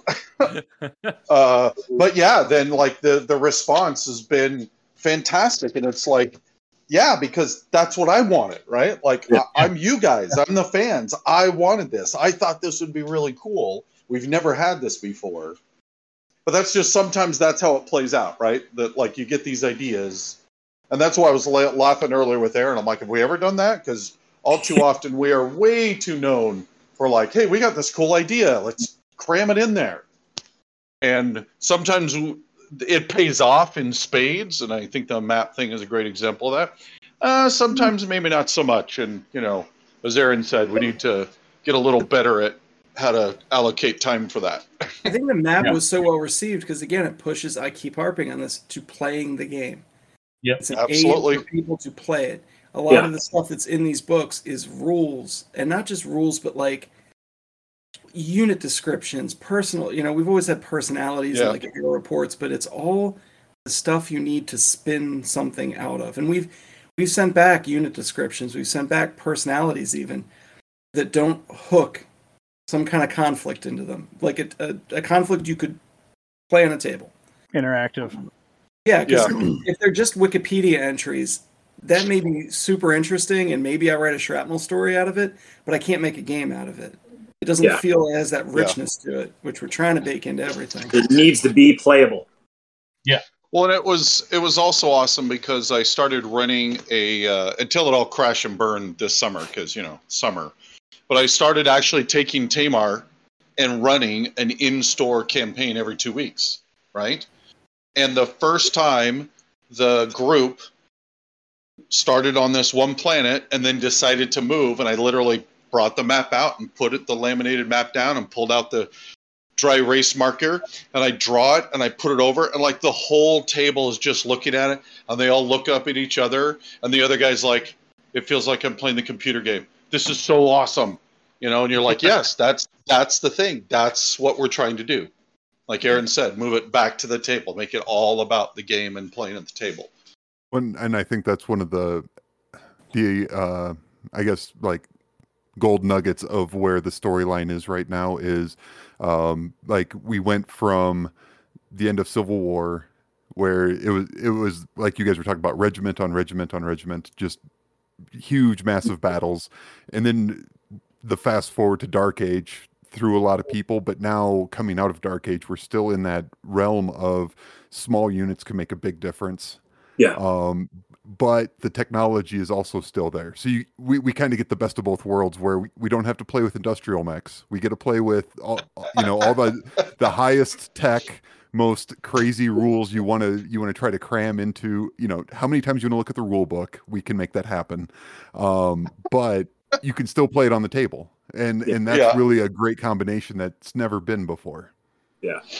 Yeah, I tortured my uh, players with I think it's the crossbow E with the uh, 16 Uh. AP Gauss rifles. Whoever came up with that is should both be killed and praised because that thing is disgusting. That is so disgusting. One of these days, I'll have to show you Paul's crossbow that mounts nothing but rocket, like maximum number of rocket launchers. It's good for Nice. one shot. Boy, it's a good shot. Like, yeah, yeah, that's a good shot. Are you, are you stacking uh, PSRs because you got a plus seventeen on your? Uh... That's awesome. You guys had asked like uh, where we see things in the next five years. There's another key component here that we haven't hit on, um, so I'll just throw it out. Uh, I don't know how well you guys have been um, kind of paying attention to the pulse of the importance of having novels and fiction going out for for for BattleTech.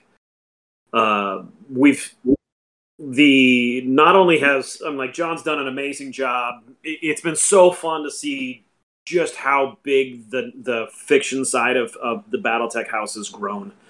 Um, the fact that Shrapnel's on you know issue ten and just uh, like the the math on Shrapnel, it it's not dropping off.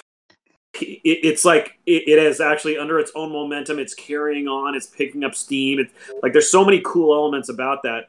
But in five years, I would love to see us uh, get to the point where when we release a new fiction, it comes out with the audiobook alongside it.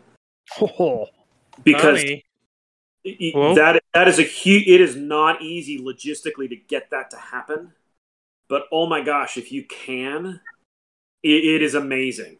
Um, yeah, and in sales of the audiobook side, even though there's a very limited uh, library of audiobooks currently available, but the demand has been fantastic. The numbers are all really good. Um, so it's it's been really cool. I you we we've all you've heard me say multiple times in the past that uh, uh, people don't fall in love with BattleTech for 35 years because they love a 2d6 system.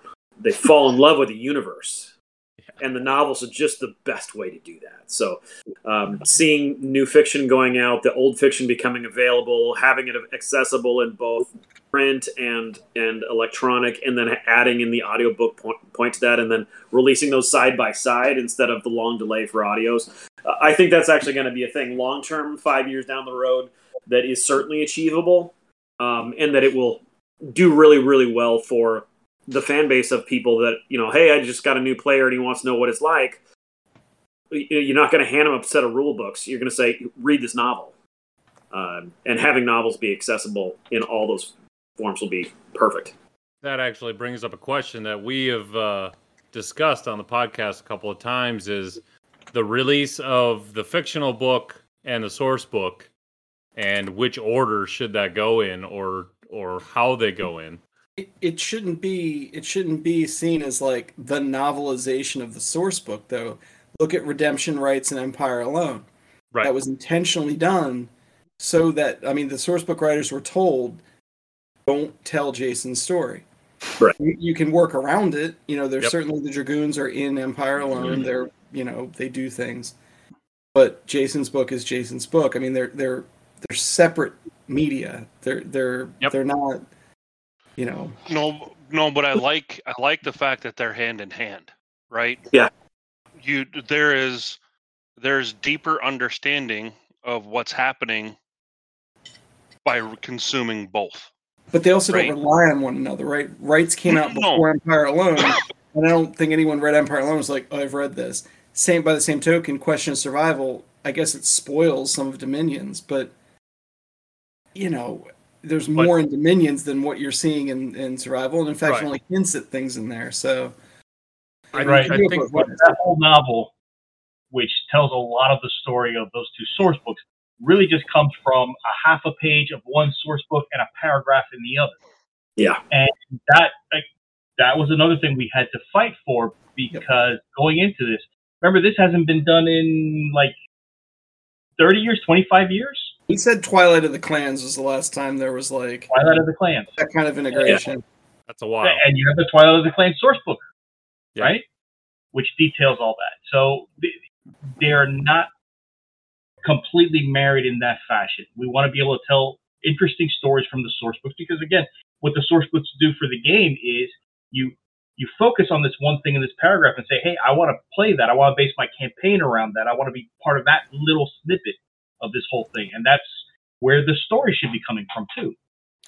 I agree with that because every time I looked in a source book, like even invading clans, I'd look at what's the battle look like, what kind of units do they have, what's the scenario like, terrain, the weather. People can blow that up and then, mm-hmm. like you said, make stories out of every one of those. Yep. Yeah, and that's the point. If you look at source, like even Shattered Fortress is a perfect example. The Shattered Fortress was not a big product, and and that spun out uh, Anvil and a- at least two two uh, pieces of fiction on their own, and maybe a third. But you just think about like there there's so many times with those source books, they're not just one story. They're the groundwork for what you need to play with events that happened here, but there can be very many excellent stories that come out of those. Right.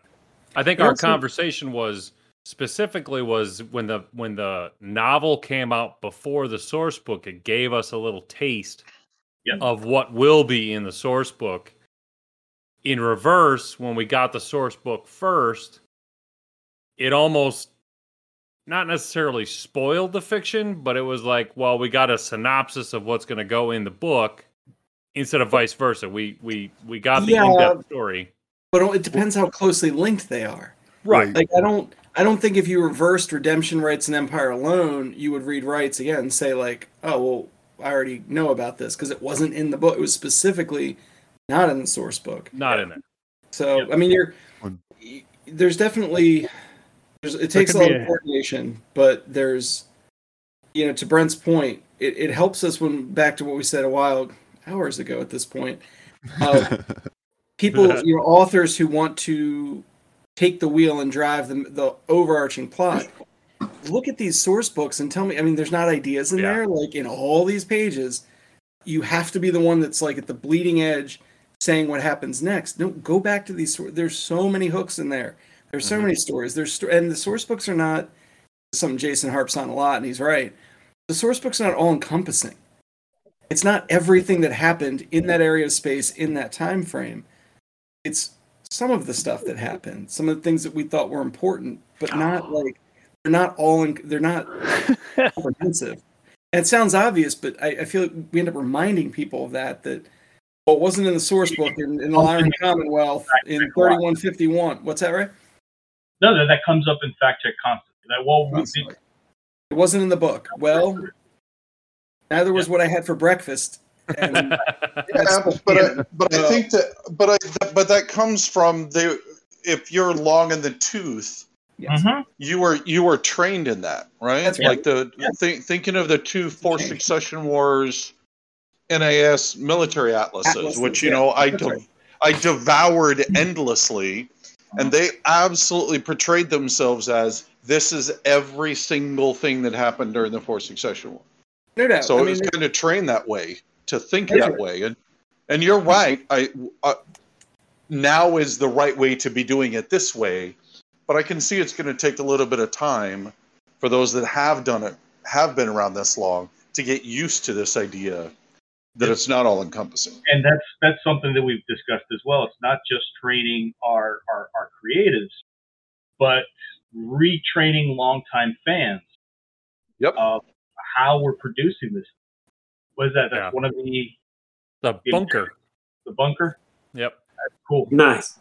When, when that was uh, part of because part of our thing was uh, speculation, right? Because uh, uh, before uh, Question of Survival dropped, we go, we all kind of assumed it was a Jade Falcon book. Mhm. So then it was going to be more contained within Tamar, whereas it it told b- both sides of this, or both sides much more than what we anticipated.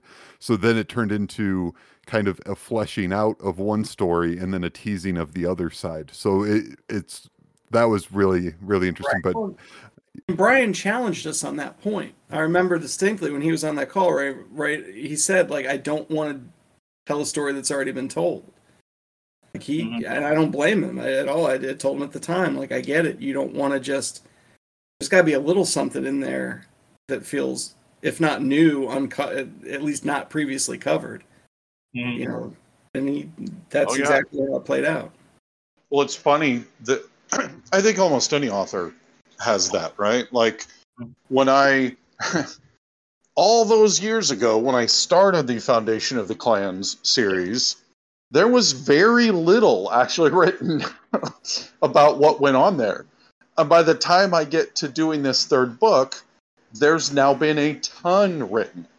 And so there was absolutely like these moments of like, how do I match all the continuity because I love continuity, but how do I still make the story my own?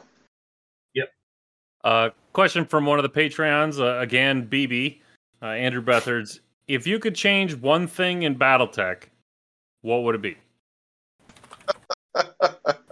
In You universe, only get Uh, one. in real life. So I only get, I know exactly what I would change in a heartbeat. Uh, that uh, on the rules side, not the universe side. Uh, All right, look, can, I- that- can I jump in? Because I think I asked this question at Kerensky Con. Yeah. what what what's my answer going to be? I know. Uh, with how mechs degra- uh, degrade instead of get better, right? As they No, lose armor. no, no. That's No? that's uh, Ah. that's Jordan. That's Jordan. That was Jordan's. That was Jordan's. That's I'm. Jordan's. Mine, so I totally get why he does that, but his requires a massive change, whereas mine is an incredibly simple change, which is to that uh, double heat sinks are not allowed in an engine. Ha Yeah, a small change. One, one small change. So here's the thing, right? We all know that a weapon system has seven stats. And if you had tweaked four of those, even three of them, it would have been significantly powerful. And the clans come in, and not only did they tweak all 7 mm-hmm. but they massively changed them, right? So the power difference, I mean, again, I understand wanting to create this cool new thing, but the power difference was so massively titanic. You know, I get I've I've had players that will come up to us and will be like, you know, that heavy Gauss rifle that you guys created is just too gross and it's broken, or this thing or that thing, and I will always push back that either the Clan ER PPC or Clan Large Pulse Laser is still the most powerful weapon in the entire game. Large pulse laser. And, and so you yeah, right? So the, not I only do you the, get the I think range of the power, but you get the negative modifier. Yeah. Yep. But it, it- yeah, and and again, not only do you get all of that, but then you have 20 free heat sinks, right? And so I think just that one tweak would be such a small change and all many- the difference the difference it would make. How many designs would be not invalidated, but would need to be reworked? That I haven't actually looked into. Thousands. But I do know that it, it, it, it, but it by just well that is a, that is a very true question.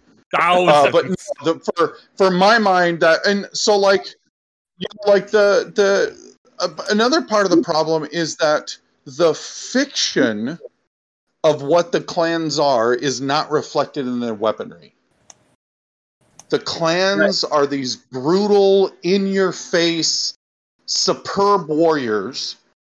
Yet, if I'm playing back in the day when I, you know, cheesed everything out, I'm going to play with rolling maps and I'm going to get my Fire Falcon B and I'm simply going to walk backwards faster than two thirds of the inner sphere can run forward. And I'm just going to call you up with my ER large lasers and the game's already over, right?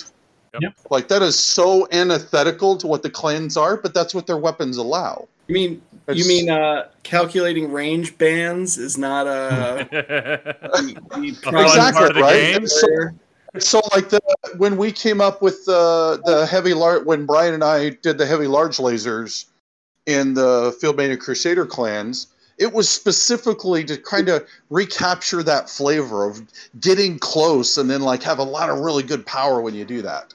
Uh, and so, and heat absolutely. So yeah, Just so that, that would be that would be my, that would be my one game change thing I would do. Just add uh, fusion engine degradation, and every mech uh, before 3100 has a starts with plus 10 heat. That's a whole other. that's another discussion that'll take another ten hours. Yeah, exactly. Anybody else? That would be the distance, the way that jumps work and the distance involved. I understand it's like a conceit of the universe from the start, but it's not for a hard science universe. It was still made up. I mean, the idea of a 30 light year jump range and all that. As much as I say a while back, we enforce this and we try and really make people stick to it and what they're writing. It's exhausting. It's really, and I'm not saying we need warp. I'm not saying we need Star Trek warp speed where you can just see somebody up ahead or whatever at warp speed and catch them or something. But the idea of taking months and weeks and it, it does warp, I think, storytelling in a way. It warps it more than it benefits it. Um, Ray Randall, you guys remember what what Bill Keith had to do with his last book to make that work? Yeah, yeah. And like the jump, I mean, these torturous amounts of math to figure out like recharge times versus transit times, or that's not that's all made up. It's all made up. It didn't have to be made that way. The Gray Death, the charging station, the fighters. Rock, rock in a hard place, yeah. That, Yep, that- that was a great example of wow. well, sure, wow, but it also prompted like an unnecessary amount of development time and effort to like make it work. Yep. And that's when what I mean. It is what it is now. We talk about things you'd change if you could. Well, I mean, Yeah, yeah. it, well, that was the No, you're right. What would you change if you could? Yeah, what would you change? You can't. absolutely, absolutely. I get it. we stick to it and we make people stick to it but every time somebody says sorry that doesn't work because it's six months away all right tear up that Like, section ah. of the book like well, well, that's the the hard piece of trying to uh, thread the needle, right? Be- because Rock in a Hard Place was a, a very um, is a very specific story because it's wedged right in right between very well known events, so Yeah. it has to work on a timeline, and it so then it like it limits how far can you go and how long can they spend there and all of that stuff. Um, But and the way emanate and the way information disseminates right transit times only be or transit times travel times only become a problem if you like say destroy the communications network and who would do that once you've Well, I done mean, that you- now you've got problems because nothing can react in any Meaningful time period. A thrust Yeah. like what Alaric did takes. No wonder he brought the whole clan. He would have almost had to. The Yeah. snowball rolling that way because how else would you coordinate? Yeah. You, Yeah. could you go that direction and pick up everyone you you come across. There's no way to call ahead. Okay. So my answer to the question is going to go a different direction. Ooh. I think, uh, especially pre-clan invasion, infantry were way too powerful. I don't think a rifle squad of infantry should ever be able to do 15 points of damage, and I don't care if they're in one hex away.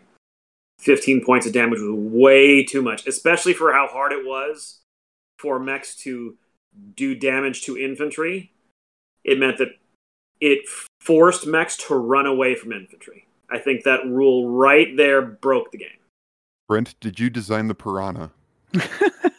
No, uh, Oh. I, I loved it though. I was glorious. Well, well, interestingly enough, when I when I did Total Warfare, the changes that I made to a lot of the weaponry, particularly like machine guns and flamers, was both to tone down infantry, but also to better reflect the fiction. Right, the fiction has always talked about how machine guns and flamers, like infantry, are terrified of them. Mhm. And back before Total Warfare, I'm like, you kidding? I'm going to throw a PPC at them. Like it's the only way to get get rid of them. Yeah. Um. So yeah, I I, I totally see where Brent's coming from there. Ray. Uh, Randall had some pretty specific points, but for me, it's the clans in general, the way they were introduced, and, and a, a lot about them. I, I can't pick one specific thing. The the tech, the idea that their defining feature on the table is they're better. Period. That that's busted right out of the gate. But just so much about how they were introduced. The fact that we had the five houses, then you get the four invading clans, great. But there's there's actually twenty of them. Yeah. Okay, so people want to know all twenty, and everybody's going to pick one of them. Suddenly, we have two dozen factions that we have to, you know, everybody wants a piece of them. Just like we have, you know, the periphery powers.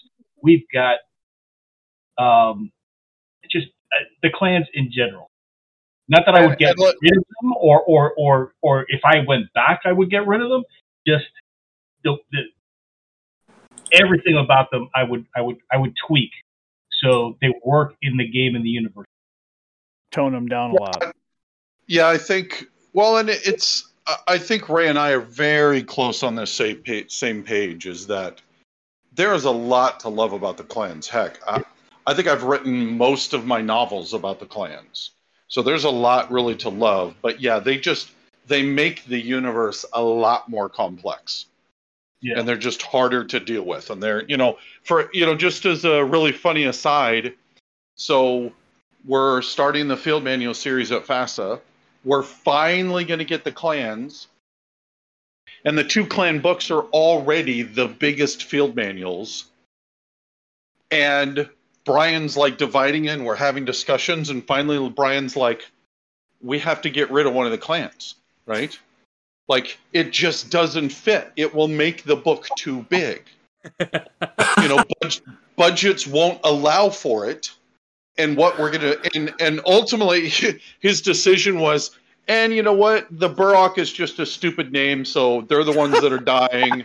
You authors figure out how are they dying, and so it literally was left Throw a up to dart. us. So so I wor- I worked with Chris Trossen to come up um, with the Star Adders and the Burrocks and and the Blood Spirits and that whole little war that happened that uh, that got them absorbed. That's why that happened. That I had never heard that story. I, I never heard that story. Never heard of that either. That's awesome. So It's it, it's- amazing. it, it is a super behind the scenes look at how they just make it more complex because there's just so much and how do you cover it all appropriately and oh. My, Oh, my big issue with the clans is, and what you guys have talked about today too, was is that they- they were so hard to translate to the table, Yeah.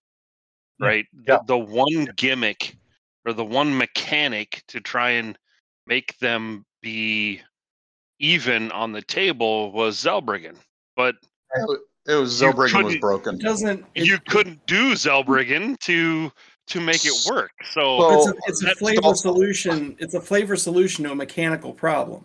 Yeah. Yeah, so my favorite. My favorite story about Zellbrigen is we're playing it for the very first time. All of us are excited to be throwing this, you know, insane power onto the table. And of course, it's at the very beginning, so there wasn't even gradation of Zellbrigen. It was you're just top of the line Zellbrigen. That's it. And so I'm walking on the board, and I got my Daishi as my commander. And Steve, who immediately could see the flaws, ran his spider up and fired on my Daishi, and then ran away and hid. And, then That's it. carefully made sure that none of the other Inner Sphere mechs fired on the Daishi. And of course, he wiped me out because he just nullified a giant chunk of my power. And so it was. And then we're all staring at each other like totally deflated, right? Because the idea of Zellbrigen is really cool. And we realized that it was utterly worthless in the game. We, we redid the clan honor rule. I, I did a polish of the clan honor rules for the box set, the Clan Invasion box set, Mhm. and we tried. We wrote that example in as being one where the clan warrior, the clan warrior, has to be able to declare that duel invalid because you're not fighting, you're Yeah. running. Right. That kind of stuff is still just flavor fixes, right? Or the idea that It's just clan flavor warrior, fixes. Yep. that's right, and a clan warrior and a Daishi should be bidding weapons away. I bid away my AC20. I bid away my whatever. You know, or challenging multiple mechs if they're going to use all their weapons. You, you, and you that are a third of my weight. But again, flavor. It's all just fla- it's role playing ultimately, and a Well, lot of and- war gamers don't come to the table saying, "I'm going to role play how my warrior Yeah. would would do." You're war gamers. This is my miniature. These are the stats. Let's play. Not here's what my guy would really think about your challenge. Like that doesn't. That's not a natural uh, move. I have Yep. strong feelings about this. I, I dislike it immensely. doesn't work. It's. I would like to go on record that I have no problem with just how OP all the clans were. I thought that was great. Honest, I'm not even being sarcastic. I'm totally serious. send your letters to the following address. When, well, I think it's, it's it's funny because they, you know, they FASA itself sometimes knew that they made mistakes. So early on, one of the first times where where I almost like threw up my arms and wanted to quit the game is 2750 technical readout came out. Of course, this is back when there were you immediately designed your design and then took that to the field. We played that way all the time.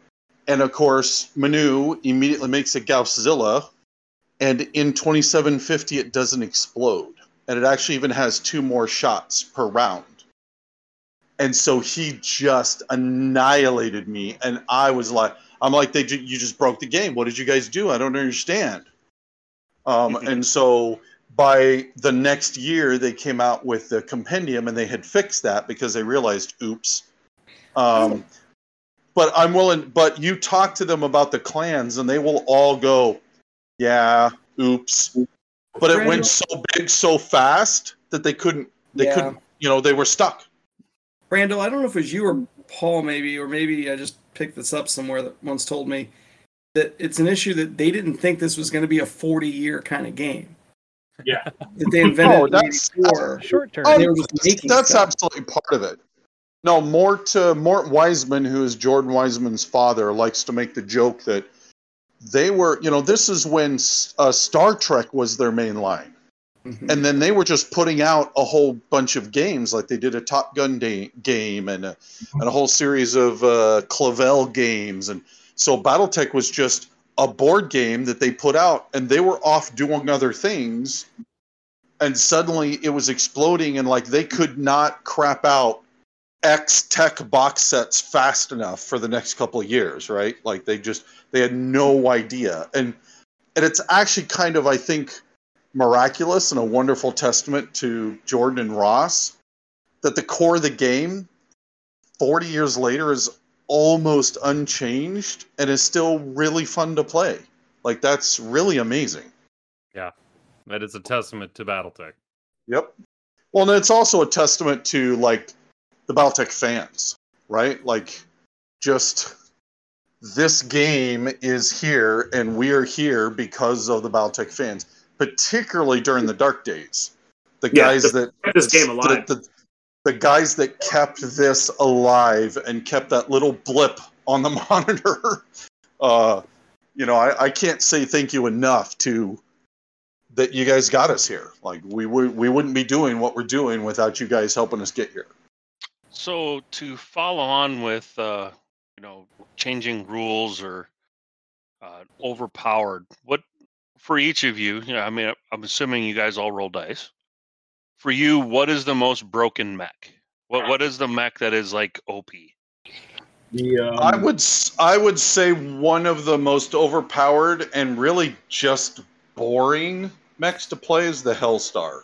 The Hellstar. That's good. That's been my answer too. And you made I knew that Yeah. was going to be on the list. Yeah. It's it's just it's so stupidly powerful and it's just boring. There's no decision just- making. There's, there's no decision Exactly. making. with. I Fire, fire my. Three or four. How many am I firing? Did I run? fire my four PPCs, right? Like Well, let's be clear. uh, if you were piloting a mech in the universe, it would be great. Oh sure, but that's But not what this is about. It's, it's under the idea of as a game where you try to balance things. There's no balancing this thing. Yeah.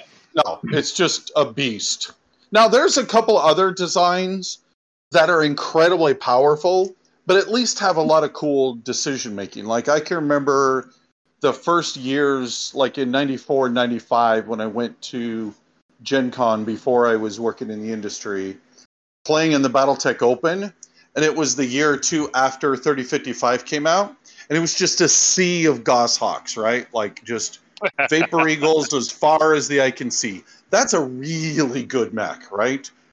But there's lots of cool things you can do with it. There's different decisions to make, and but it's quite a powerful mech. Absolutely. Um, a lot of speed, decent armor, great weaponry, targeting computer. But it's got a mix where it could be a city fighter, it could be anything. Fire So personal for for me, I I mean really, uh, you know, again, I love BattleTech, so I'll play anything. Hand me, hand me any mech, and I'll throw it on the table and play. But as those who have fought me at Masters of Minions know, like the 7K Phoenix Hawk is just my total go-to. In fact, I'm not playing that this year, and it just feels really weird. Um, because I love the I love the knife fight, right? The 699 of the Phoenix Hawk with that snubby PPC. That's just so ridiculously fun to just constantly knife you and you have a hard time touching me.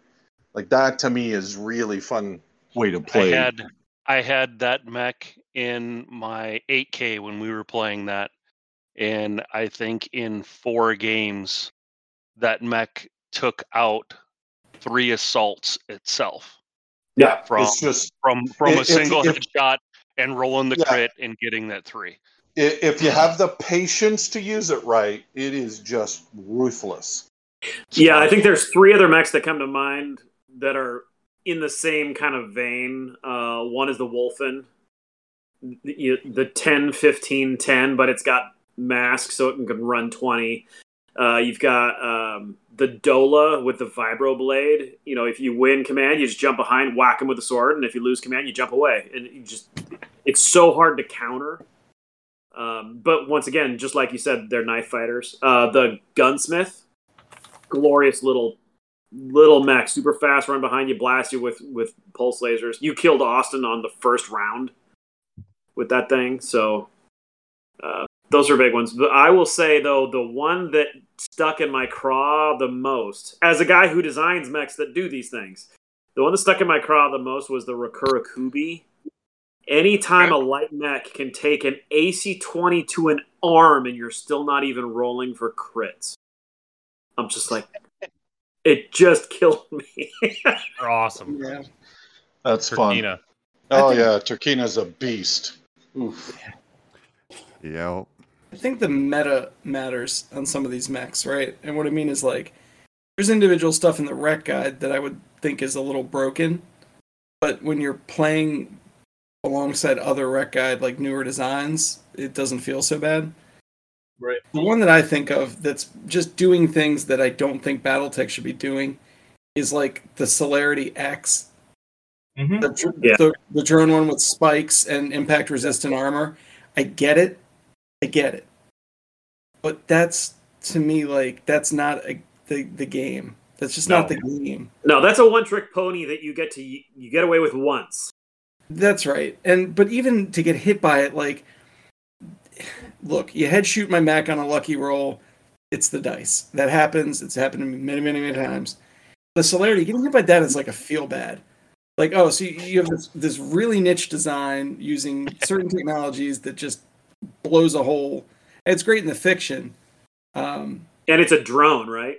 it's Yeah. a drone. Yeah, it's the drone. you don't even get the satisfaction of getting beaten by a by No. another warrior. You just got beat by a drone. Well, And it unfortunately, makes it's you it's costed. You know, good thing the BV on it is so high. Oh wait, it's 220 BV. Yeah, it's not expensive. and that's what I mean. That's what I mean when that's not the game to me. That's just not the game. Like that's not what we're here to Yeah. do. But we, Yeah, I agree. I will say one of the worst experience I had beating somebody was that year with Masters and Minions where we had the Word of Blake units. Oh man. And the other side picked a swamp map. The uh, the Bixby's were in that. The Bixby, yeah, and Jennifer Bixby picked a Uh, so uh, We had uh, two Pretas. Uh, We've never beaten anybody that bad ever. It it, it was yeah, it was embarrassing. It- we felt so awful for it, but there was just Yeah.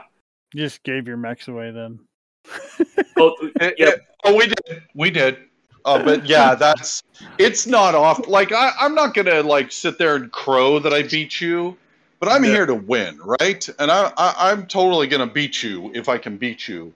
But but yeah, I'm with Brent. That it was just so bad that we're looking at each other like I just feel terrible. Like this is Yeah, awful. the rounds That were going like- super fast because they couldn't fire. Like I'm couldn't fi- sorry. they couldn't And we were maneuver, hitting- sorry. and all, all of our C3I stuff was just so powerful. Oh, Yeah, I think we were hitting on sixes and they needed 15s. Uh, I think yeah. by the fourth round, we were looking at it as like, can we throw this? How do we like almost? yeah. Oh, I Yeah, forgot the that was Oh, that that was just terrible. Sounds a lot like our last Masters and Minions game against uh, Craig Coolidge and uh, Augustine. We had Oh. no, we had no business being on that map. It was it was a slaughter. Speaking of broken, this is good. This is the last Patreon question from Robert Carpenter. Are you guys sick and tired of being asked about Clan Wolverine? if they were important to the universe, they would have shown up already. I no, because the question kind of feels like people who love the urban mech. You know, just there's a fan base. Just Do it, why do it all for the are- memes. Yeah, uh, Ray, and- well, and, no, I was just to say I'm, I'm very much with Brent. I, I'm not tired of it because it's just, you know, it, I, I love that this universe is so big and massive. As much as it is can be a giant pain to work with, um, that you can in fact find all of these wonderful things to glom onto and, and to love. And you know, like I said, the the fact that you read the House Kurita source book back in the day, and they're just throwing seeds out all over the place, and no one, you know, all of them are like Minnesota tribe. That's what everyone went nuts about. Like, what, wh- what? How does that work? And that I just love that, or the way that a, a creative exercise creates or an organic unexpected response from a fan base and that that i really love I never get tired of seeing the light go out of people's eyes when or I tell them that we're never going to answer that and that it's done. That's, Done. We're that's what I coming love. Um, That's Yeah. my St- favorite. That's my favorite thing before. is because you guys keep dropping the name in there every once in a while, even though we all know that it's never going to Not all. happen. I mean, if somebody puts it in fiction because, like in Randall's book, it's set back then, that's one thing. But I have no- any. I have said this before. It's like a Full Metal Jacket thing. Any answer we give will be wrong. So I'm not. Why would we give one? It's just so it's gonna. Dis, I'm serious. It's gonna disappoint somebody. It's not gonna be the right Yeah. answer. It's gonna piss them off. It's gonna be such a the- letdown for all the years of whatever jo- that they've been, had their pet theory. Yeah. Forget it. It's done. the the joke that stackpole and i have had running for that actually started with brian and stackpole is that Clan Wolverine is off holding the aliens out, and that's that, that's where it ends. Well, You can't but say I- that to Wolverine fans because they will fucking believe it. They found a way to another galaxy. The clan warriors became Marines, space Marines, you might say. Yeah. Like the aliens up. That's where they went. There's a whole game about it. You should check it out. That'll be the next Or don't. CSO like camouflage. I, I do you like know though Wolverine that I, I do like though that the, the Wolverines exist and they're just brought up. You know, like they're just enough on people's minds where they're they're they're a periphery boogeyman. Have you forgotten You know, Yeah. this yet? But No. like like in the universe, everybody can go. What did that? I don't know. Could have been that Wolverine? Minnesota tribe that rolled through here. I don't know. You know, and everybody just Yeah. wonders. Nobody gets in to space, know no for can sure. Wolverine. Can I can I propose that next year's CamoSpecs diorama is actual Clan Wolverine fighting aliens? The t- the Tatate. with a little please gene, make that a thing? no. with a little No. gene cast in there, please, Ray. Yeah, see, that was that was always my take on the Gene Cast. Was that was that was the way to introduce aliens and have it still be battle I already Oh, no, know two Camo Spec artists that would be all about it. I, No, well, now I, I Gene, just Gene Cast absolutely was my attempt to to do exactly that, to bring aliens in and still keep it BattleTech. Yeah, No, but I, I yeah, no, seen a bunch of uh like uh Golden Century mechs slaughtering like little uh uh ostrich looking Tatate would be pretty hilarious.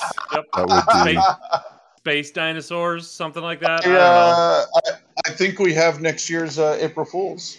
Don't it, it'll be like the Great Emu War, only in space. Security mechs that guard the zoo. Actually, we Right. had a joke yesterday during the BattleTech meeting. Uh, Shadowrun invading the BattleTech universe, and I thought that would be the the April Fools for next year. that There would be a was- good there one. was a crossover a while ago, wasn't there? well, there was the ba- Battle Run. Battle Run. Yeah, that, ad actually was incredibly well received. It was really funny. Oh, it was so ridiculously funny. So, uh, what what are you guys looking forward to? And I know I'm not. This isn't a uh, spoiler or uh, anything, Dig. But um, what are you looking forward to most for the universe? Like, is there certain products that are have been announced that you're really excited to see come out, or like in universe events, or you know, like things that are going to be revealed in whatever product? Is there like a certain thing that you're like, man, when that comes out, that's going to be that's going to be awesome? There's not just one for any of us. There's multiple. Yeah. Um, we're still we're still trying to wrap up the whole phase one with these regional books, and everyone that drops, we're really excited and, and on our toes about. Um, the uh, the books that have been announced, um, we're excited for. Uh, Brush Horse. if we could ever get that going, yeah, we've been wanting It's to do going. that. It's going. It's going great. Don't worry about it. Don't worry about it. I would Well, say one of the you? ones I, I would say one of the ones that I'm most excited about is the universe book. And the reason I'm excited about that is and I don't know if Ray's gonna blame me or I blame him or it's both our faults. Um, but we Ray had this vision of, hey, wouldn't it be great if we reached out to some of the authors and artists that have been working on BattleTech forever and have them write up a little little small paragraph about what BattleTech means to them, and we can put it in this book, right? And then, as usual, uh, we go crazy, and then I go crazy, It snowballs. and and and suddenly we have over 50 entries from authors and artists and Editors, presidents designers. and editors, writers going all the way back to the very beginning, including people like uh, Dietrich, who is, you know, in his 80s now, has a hard time drawing anymore because he's in his 80s. And he's all like, oh, I love doing that so much. Do you mind if I maybe do like a new illustration for you guys? you know i'm like no we wouldn't want that no don't don't don't do that don't send that to us and and reading i kid you not i don't care how hard willed you never cry you will get misty-eyed reading some of these entries Yeah. like it That's is awesome. it is a it is astonishing and so i think i think that's actually brings a chapter out to the fans that they've never really seen before and I think it would just be a whole wonderful experience. and the uh the, the struggle is now that we've gotten all this and it's snowballed it, it's almost i don't know thematically how it works in this book. Yeah. um I think we figured out a pretty good way to do it, though. yeah yeah. The BattleTech coffee table book. uh, there you go. It's there, the that's the universe book. I need to outlive the universe book. I need to make sure it gets and that would be huge huge huge What's, I mean, I'll tell you, I'm excited about the next. It's such a cop out answer, but like the thing that we're starting to work on, Mhm. it's just starting to gestate. I'm actually, re- I mean, I'm excited about all the stuff we've put out. Honestly, as Brent said, there's no one thing, but you know, we've got this idea for the kind of the next phase of the storyline that is, I think, going to be really cool. And I'm excited to see what you know from the initial idea, what people bring to it, how it'll shape up and change and evolve and come out different Actually, ultimately. What's that? was actually a question they had on the agenda, but they nixed it. Give away all our that's secrets. my answer too. Same as Aaron. Just to be clear, like this universe book was supposed to go to print a year ago. Yeah. So poor Ray has been getting beat up by this thing for a year. so that's why he's like, yeah, it's same answer as He's like, please guys. Testing wills. You're gonna make Every it, time it comes up, Brent's like, but but that went to press, and I just die a little bit inside. My team deadlines for that were August of 2021. How is that not in print? So, kind of on the the reverse of that question, what product, like what project that you had a hand in, are you most proud of?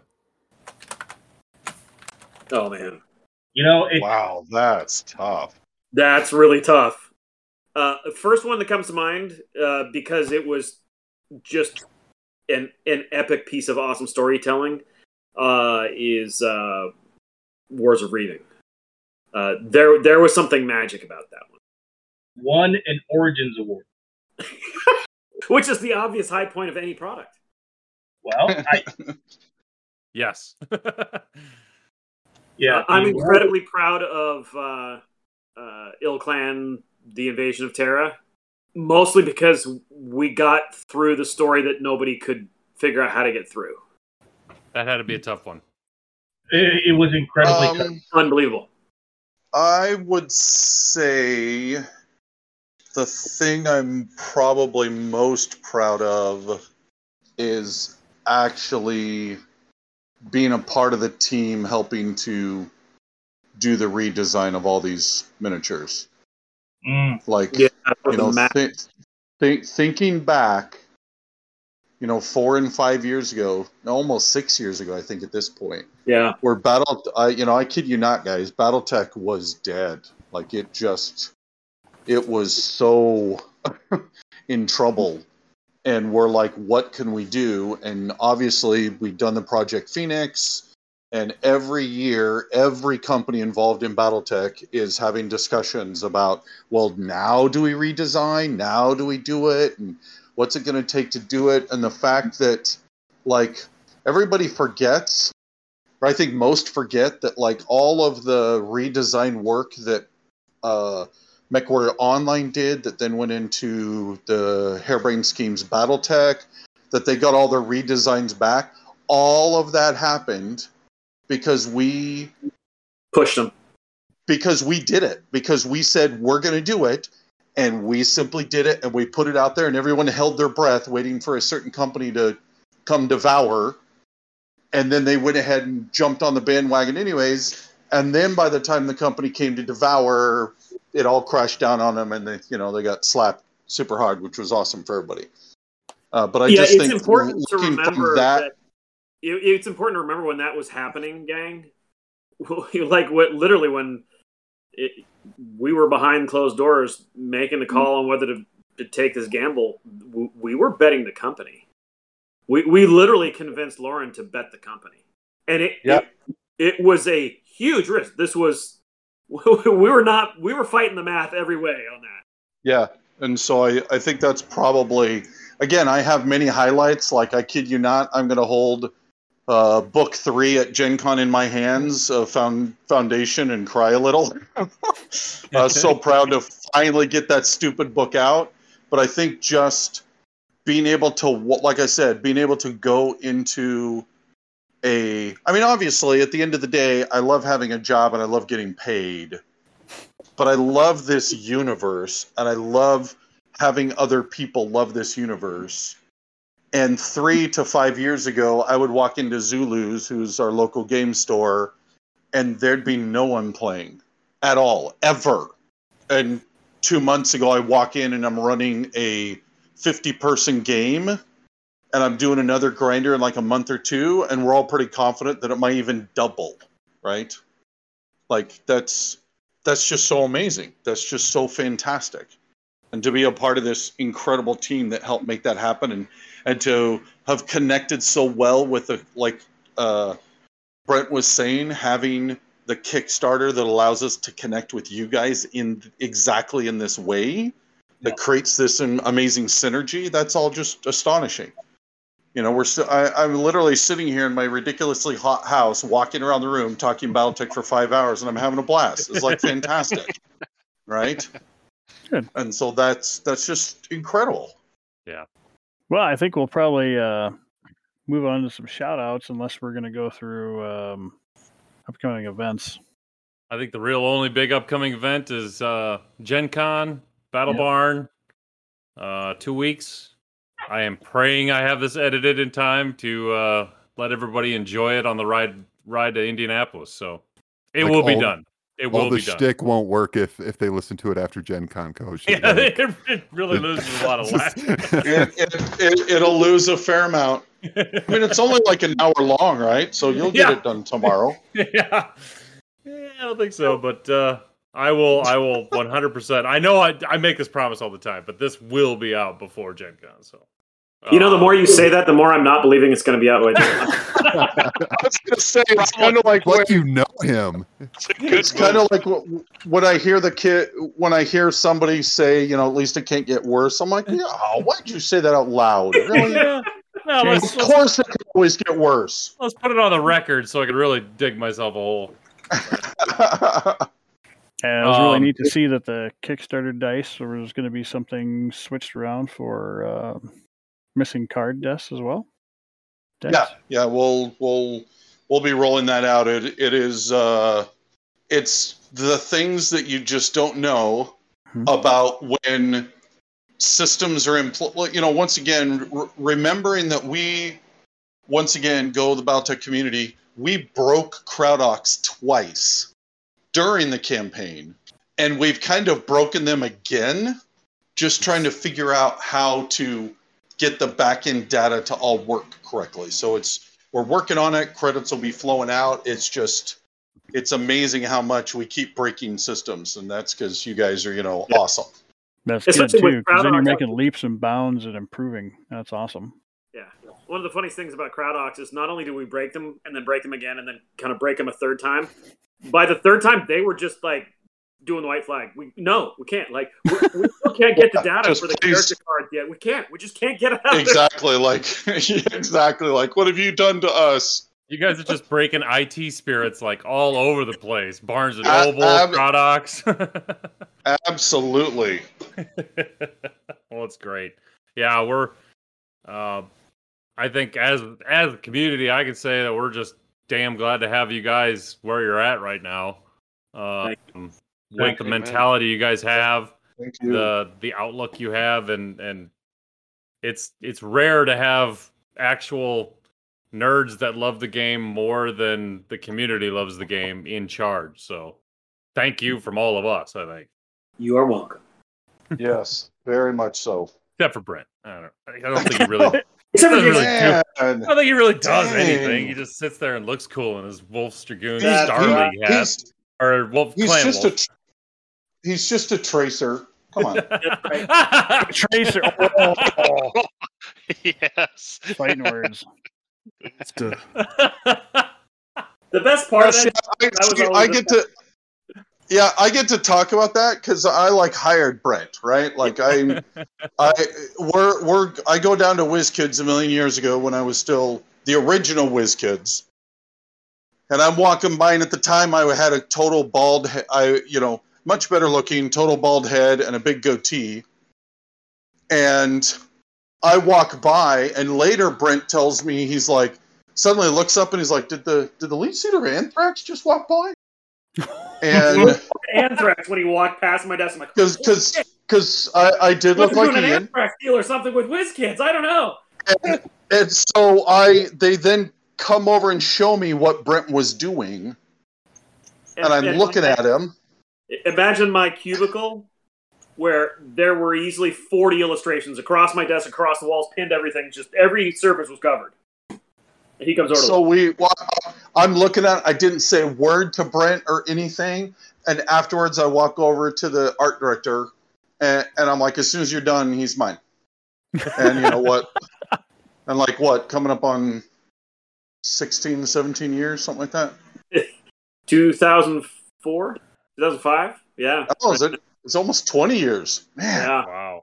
Yeah. So It was so funny too because I was hired for WizKids on a five week contract, and I, I did all my I did all the work they hired me for in like a week and a half, and then they're like, "Well, let's just give them all the other stuff." So I like did all the every other line that they had in development. I did in less than another week and a half. So uh, I didn't even make it to three weeks before they said, "All right, you're good. You're done. We've you've completed all the work. You're you're functionally fired. Yeah, thank you. We'll walk you out." So I'm walking out with my box to the car not realizing there's realizing there was an email in my inbox because he's like, okay, Randall, you can have them now. So I get home and I'm feeling all der- you know, sad and pathetic, and I, hi, my name is Randall Bills. Like, oh, there's an email in my box.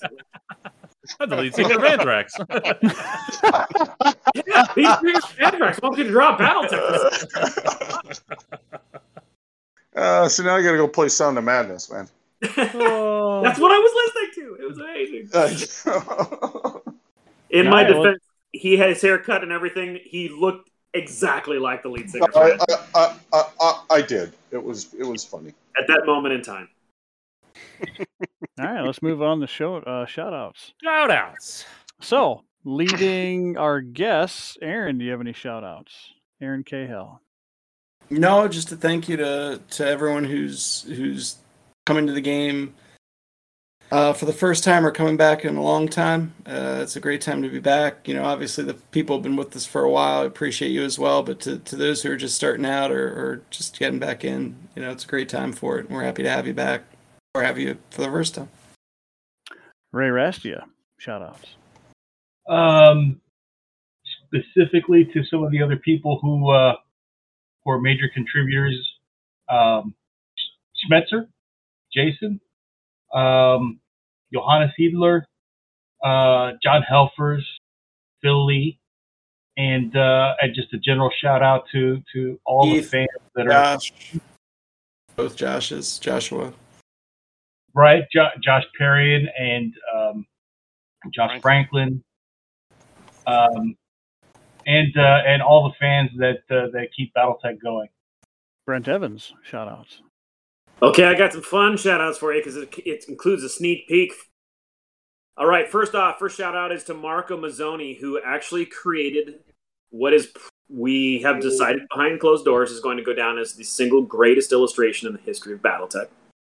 And for those of you going to Gen Con, you are going to be able to see it in a big, big way.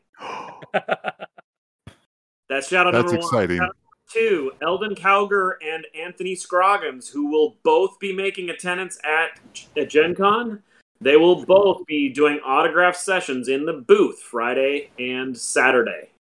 And beyond that, just a shout out to the entire art team that I hope you guys have been happy with the art that has come out because the, the artists that we have now on the team, it is amazing. All corners of the world, the amount of work these guys are putting in, and they just are all workhorses. It is amazing how, uh, even for a couple of them, weren't didn't start out as BattleTech fans, but man, once we started, I started feeding them the background on BattleTech, they were hooked. so artists like Tan Ho Sim, um, uh, Pablo, uh, we've got South American artists, we've got Asian artists, we've got you know Ken Coleman's a huge fan. A humorous note about Ken Coleman couldn't make Gen Con because he'd already committed to going to another convention in what Ohio. Yeah, he's from Ireland. Yeah. Yeah, he's flying from Ireland. He's not going to Gen Con. And he's not going to Gen Con. Yeah, he. I'm sorry, I can't go. I'm going to Ohio. I'm like, what? what? Either way, Yeah, he'll be drinking crazy. pints. There you go. It comes in pints. pints. All right, Randall Bills, shout outs. Uh, so uh, they all covered people that I would have, and I was waiting to see who was going to be left. uh, certainly, yeah. Uh, Got to do a Marco one because I'm not kidding, guys. Wait until you see this. It is just magnificent. But I will say my biggest shout out has to go to Dak. Yeah. He has. He is just. He does all the graphic design and layout for BattleTech and for Leviathans, and for all the novels, and for a whole pile of other stuff. So he is just on, on the, the. BattleTech side. Now Matt is fantastic. He does all the Shadowrun stuff. you know, absolutely brilliant, but I work closest with Dak. And in fact, in this meeting, several times I'm exchanging Skype conversations with him and Bryn about Leviathan's Kickstarter graphics. So even while this is going on, we're working on this on Leviathans because it's coming next week for Kickstarter. So yeah, he's just a beast that always comes up with amazing looking stuff and and when you walk into the into a store and you see just a phalanx of amazing force packs and you're smiling, that's all Dak. Dak made all that great looking stuff happen. So just giant shout out to him. And Andrew Kroll, shout out. All right, so I'm gonna shout out John and Anita, both eyes on the road, and stay safe. Uh, I got to get a shout out to Max Prohaska. Um, thoughts and prayers continue to be with you. He uh, recently lost his mother. Um, Martin Emery uh, for his thoughtful feedback. Uh, we really appreciate it. Uh, Jim Topa for keeping me straight and attempting to teach me temperance. Um, our esteemed guests and Brent uh, for joining us on the 50th episode for Wolfnet Radio Podcast. Um, my fellow castmates, I said we've had a hell of a ride, and I'm looking forward to the future.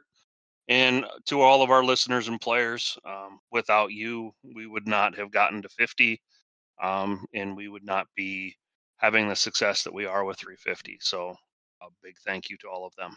Aaron Kroll, shout outs. Um, I've shouted out uh, three of the four guests already, so I'm going to shout out Randall. Thank you for being on the show tonight. Uh, It's been a long one, I know. Just remember, uh, just like the other three guys, they always have a place here at Wolfnet Radio if they just want to chit chat, talk about BattleTech. So, uh, but I do want to Appreciate thank that. Ray. Thank you.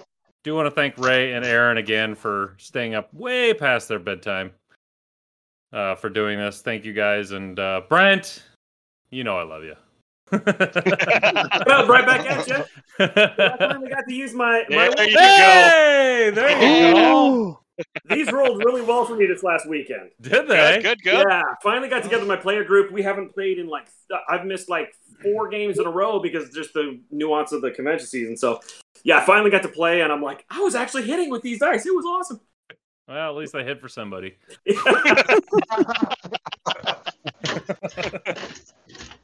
Those are my shout outs. Charles Gideon, shout outs. Uh, yeah. So, um, we we, we kind of were busy um, during this podcast, so we didn't do a review of the uh, Colorado Premier Open. But um, I just wanted to shout out everybody who came um, out for that. It was a great event.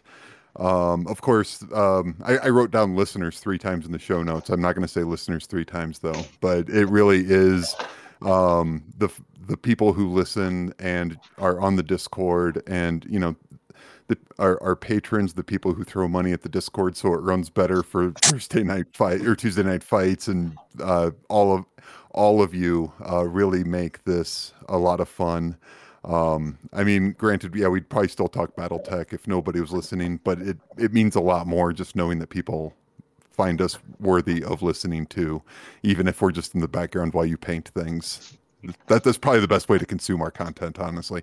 Um, Definitely. but uh, um, Matt E and uh, David uh, out here in Colorado for helping so much with uh, the event we had. Um, it, it honestly wouldn't have happened without Matt. He did all of the work. I was literally just a really big person walking around yelling numbers at people. So You had a really um, good hockey jersey on, though. I did. I, I did. I, I do like that hockey jersey. I You I will need be. to we we need to all get one of those because those things are tight. Yeah, yeah. I, Real I, hard. You have to show you have to show the boys after we're done. uh yeah um but uh um and then uh bourbon always bourbon um just because he's such a good guy um and i'm gonna try to stay off my soapbox but there was a moment when i had 15 minutes left of lunch break because the round ran over and you know and when you're trying to keep things in order you don't you have to you know sacrifice things um but ben was like let me go grab you a cheeseburger. And I was like, nah, man, I'm good. I'm just going to suck down some more caffeine and keep going. And he's like, no, I'm getting you a cheeseburger. So my dad advice, unsolicited, is give somebody a cheeseburger. It doesn't have to be. It doesn't have to be a literal cheeseburger. Pay it, It for could be a figurative one. But it could be any yeah any any sort of cheeseburger. But I mean honestly, with the people we hang out with, you could probably just literally give them a real cheeseburger, and it would make their day so much better. So uh, that's my unsolicited dad advice. Um, and then Topa and Dylan for coming out and playing Classic. Topa flew all the way out to Colorado just to play BattleTech with us. Um, not really, but that's what I tell myself. So I'm more important. But um, yeah, thank you for thank you to everybody, and of course, thank you to, to the guests for taking so much time and uh, putting up with our shenanigans. Thank you guys for having us. Thanks, Joe. Appreciate you. it. Tommy, Silent Sea Raven Kruger show. Tommy, still awake? Yeah, I woke up a little bit ago. Um, so I would like to thank uh, our uh, our guests. uh, Listen to me not talk, and um, the uh, listeners, of course. Uh, also like to uh, shout out uh, to Drew Big Balls Bethards. Uh, he was going to do me a solid, try to pick up my uh, Gen Con badge uh, for me, but then he uh, found out he, he couldn't make it to Gen Con this year. So I, uh, I'd like to uh, give a shout out to BB. Also, like to give a big shout out to probably our two biggest playtesters, Sean Goolsby and uh, Mario, uh, for all the insights that they have for playing the game and uh, helping us make uh, 350 2.1 or however it's the second or Second edition. whatever uh, become the best that we have so far. Matt. I'll send shout outs to uh, Bushido for some airbrushing tips since we had to do a plethora of what? Trinary. And Trinary. uh, our esteemed guests for sharing all their uh, knowledge, Easter eggs, and benefits for the for the listeners because uh, they care what you guys are uh, creating, inventing, and writing. Uh, to the listeners, thank you so much for listening to us because if we didn't have any listeners, we wouldn't be talking because this is a lot of fun to do. And um, that's all I got. So if you have any questions, comments, concerns, you can reach us at WNRP at wolfsdragoons.com or our YouTube page, Discord, Patreon, Facebook, Queensboro, which is ATPS colon backslash backslash wolfnetradio dot qbstores dot com slash home. Andrew, you got your mic unmuted? Yeah. Have a I'm pleasant mute. evening Okay. and a great tomorrow. Oh. Woof.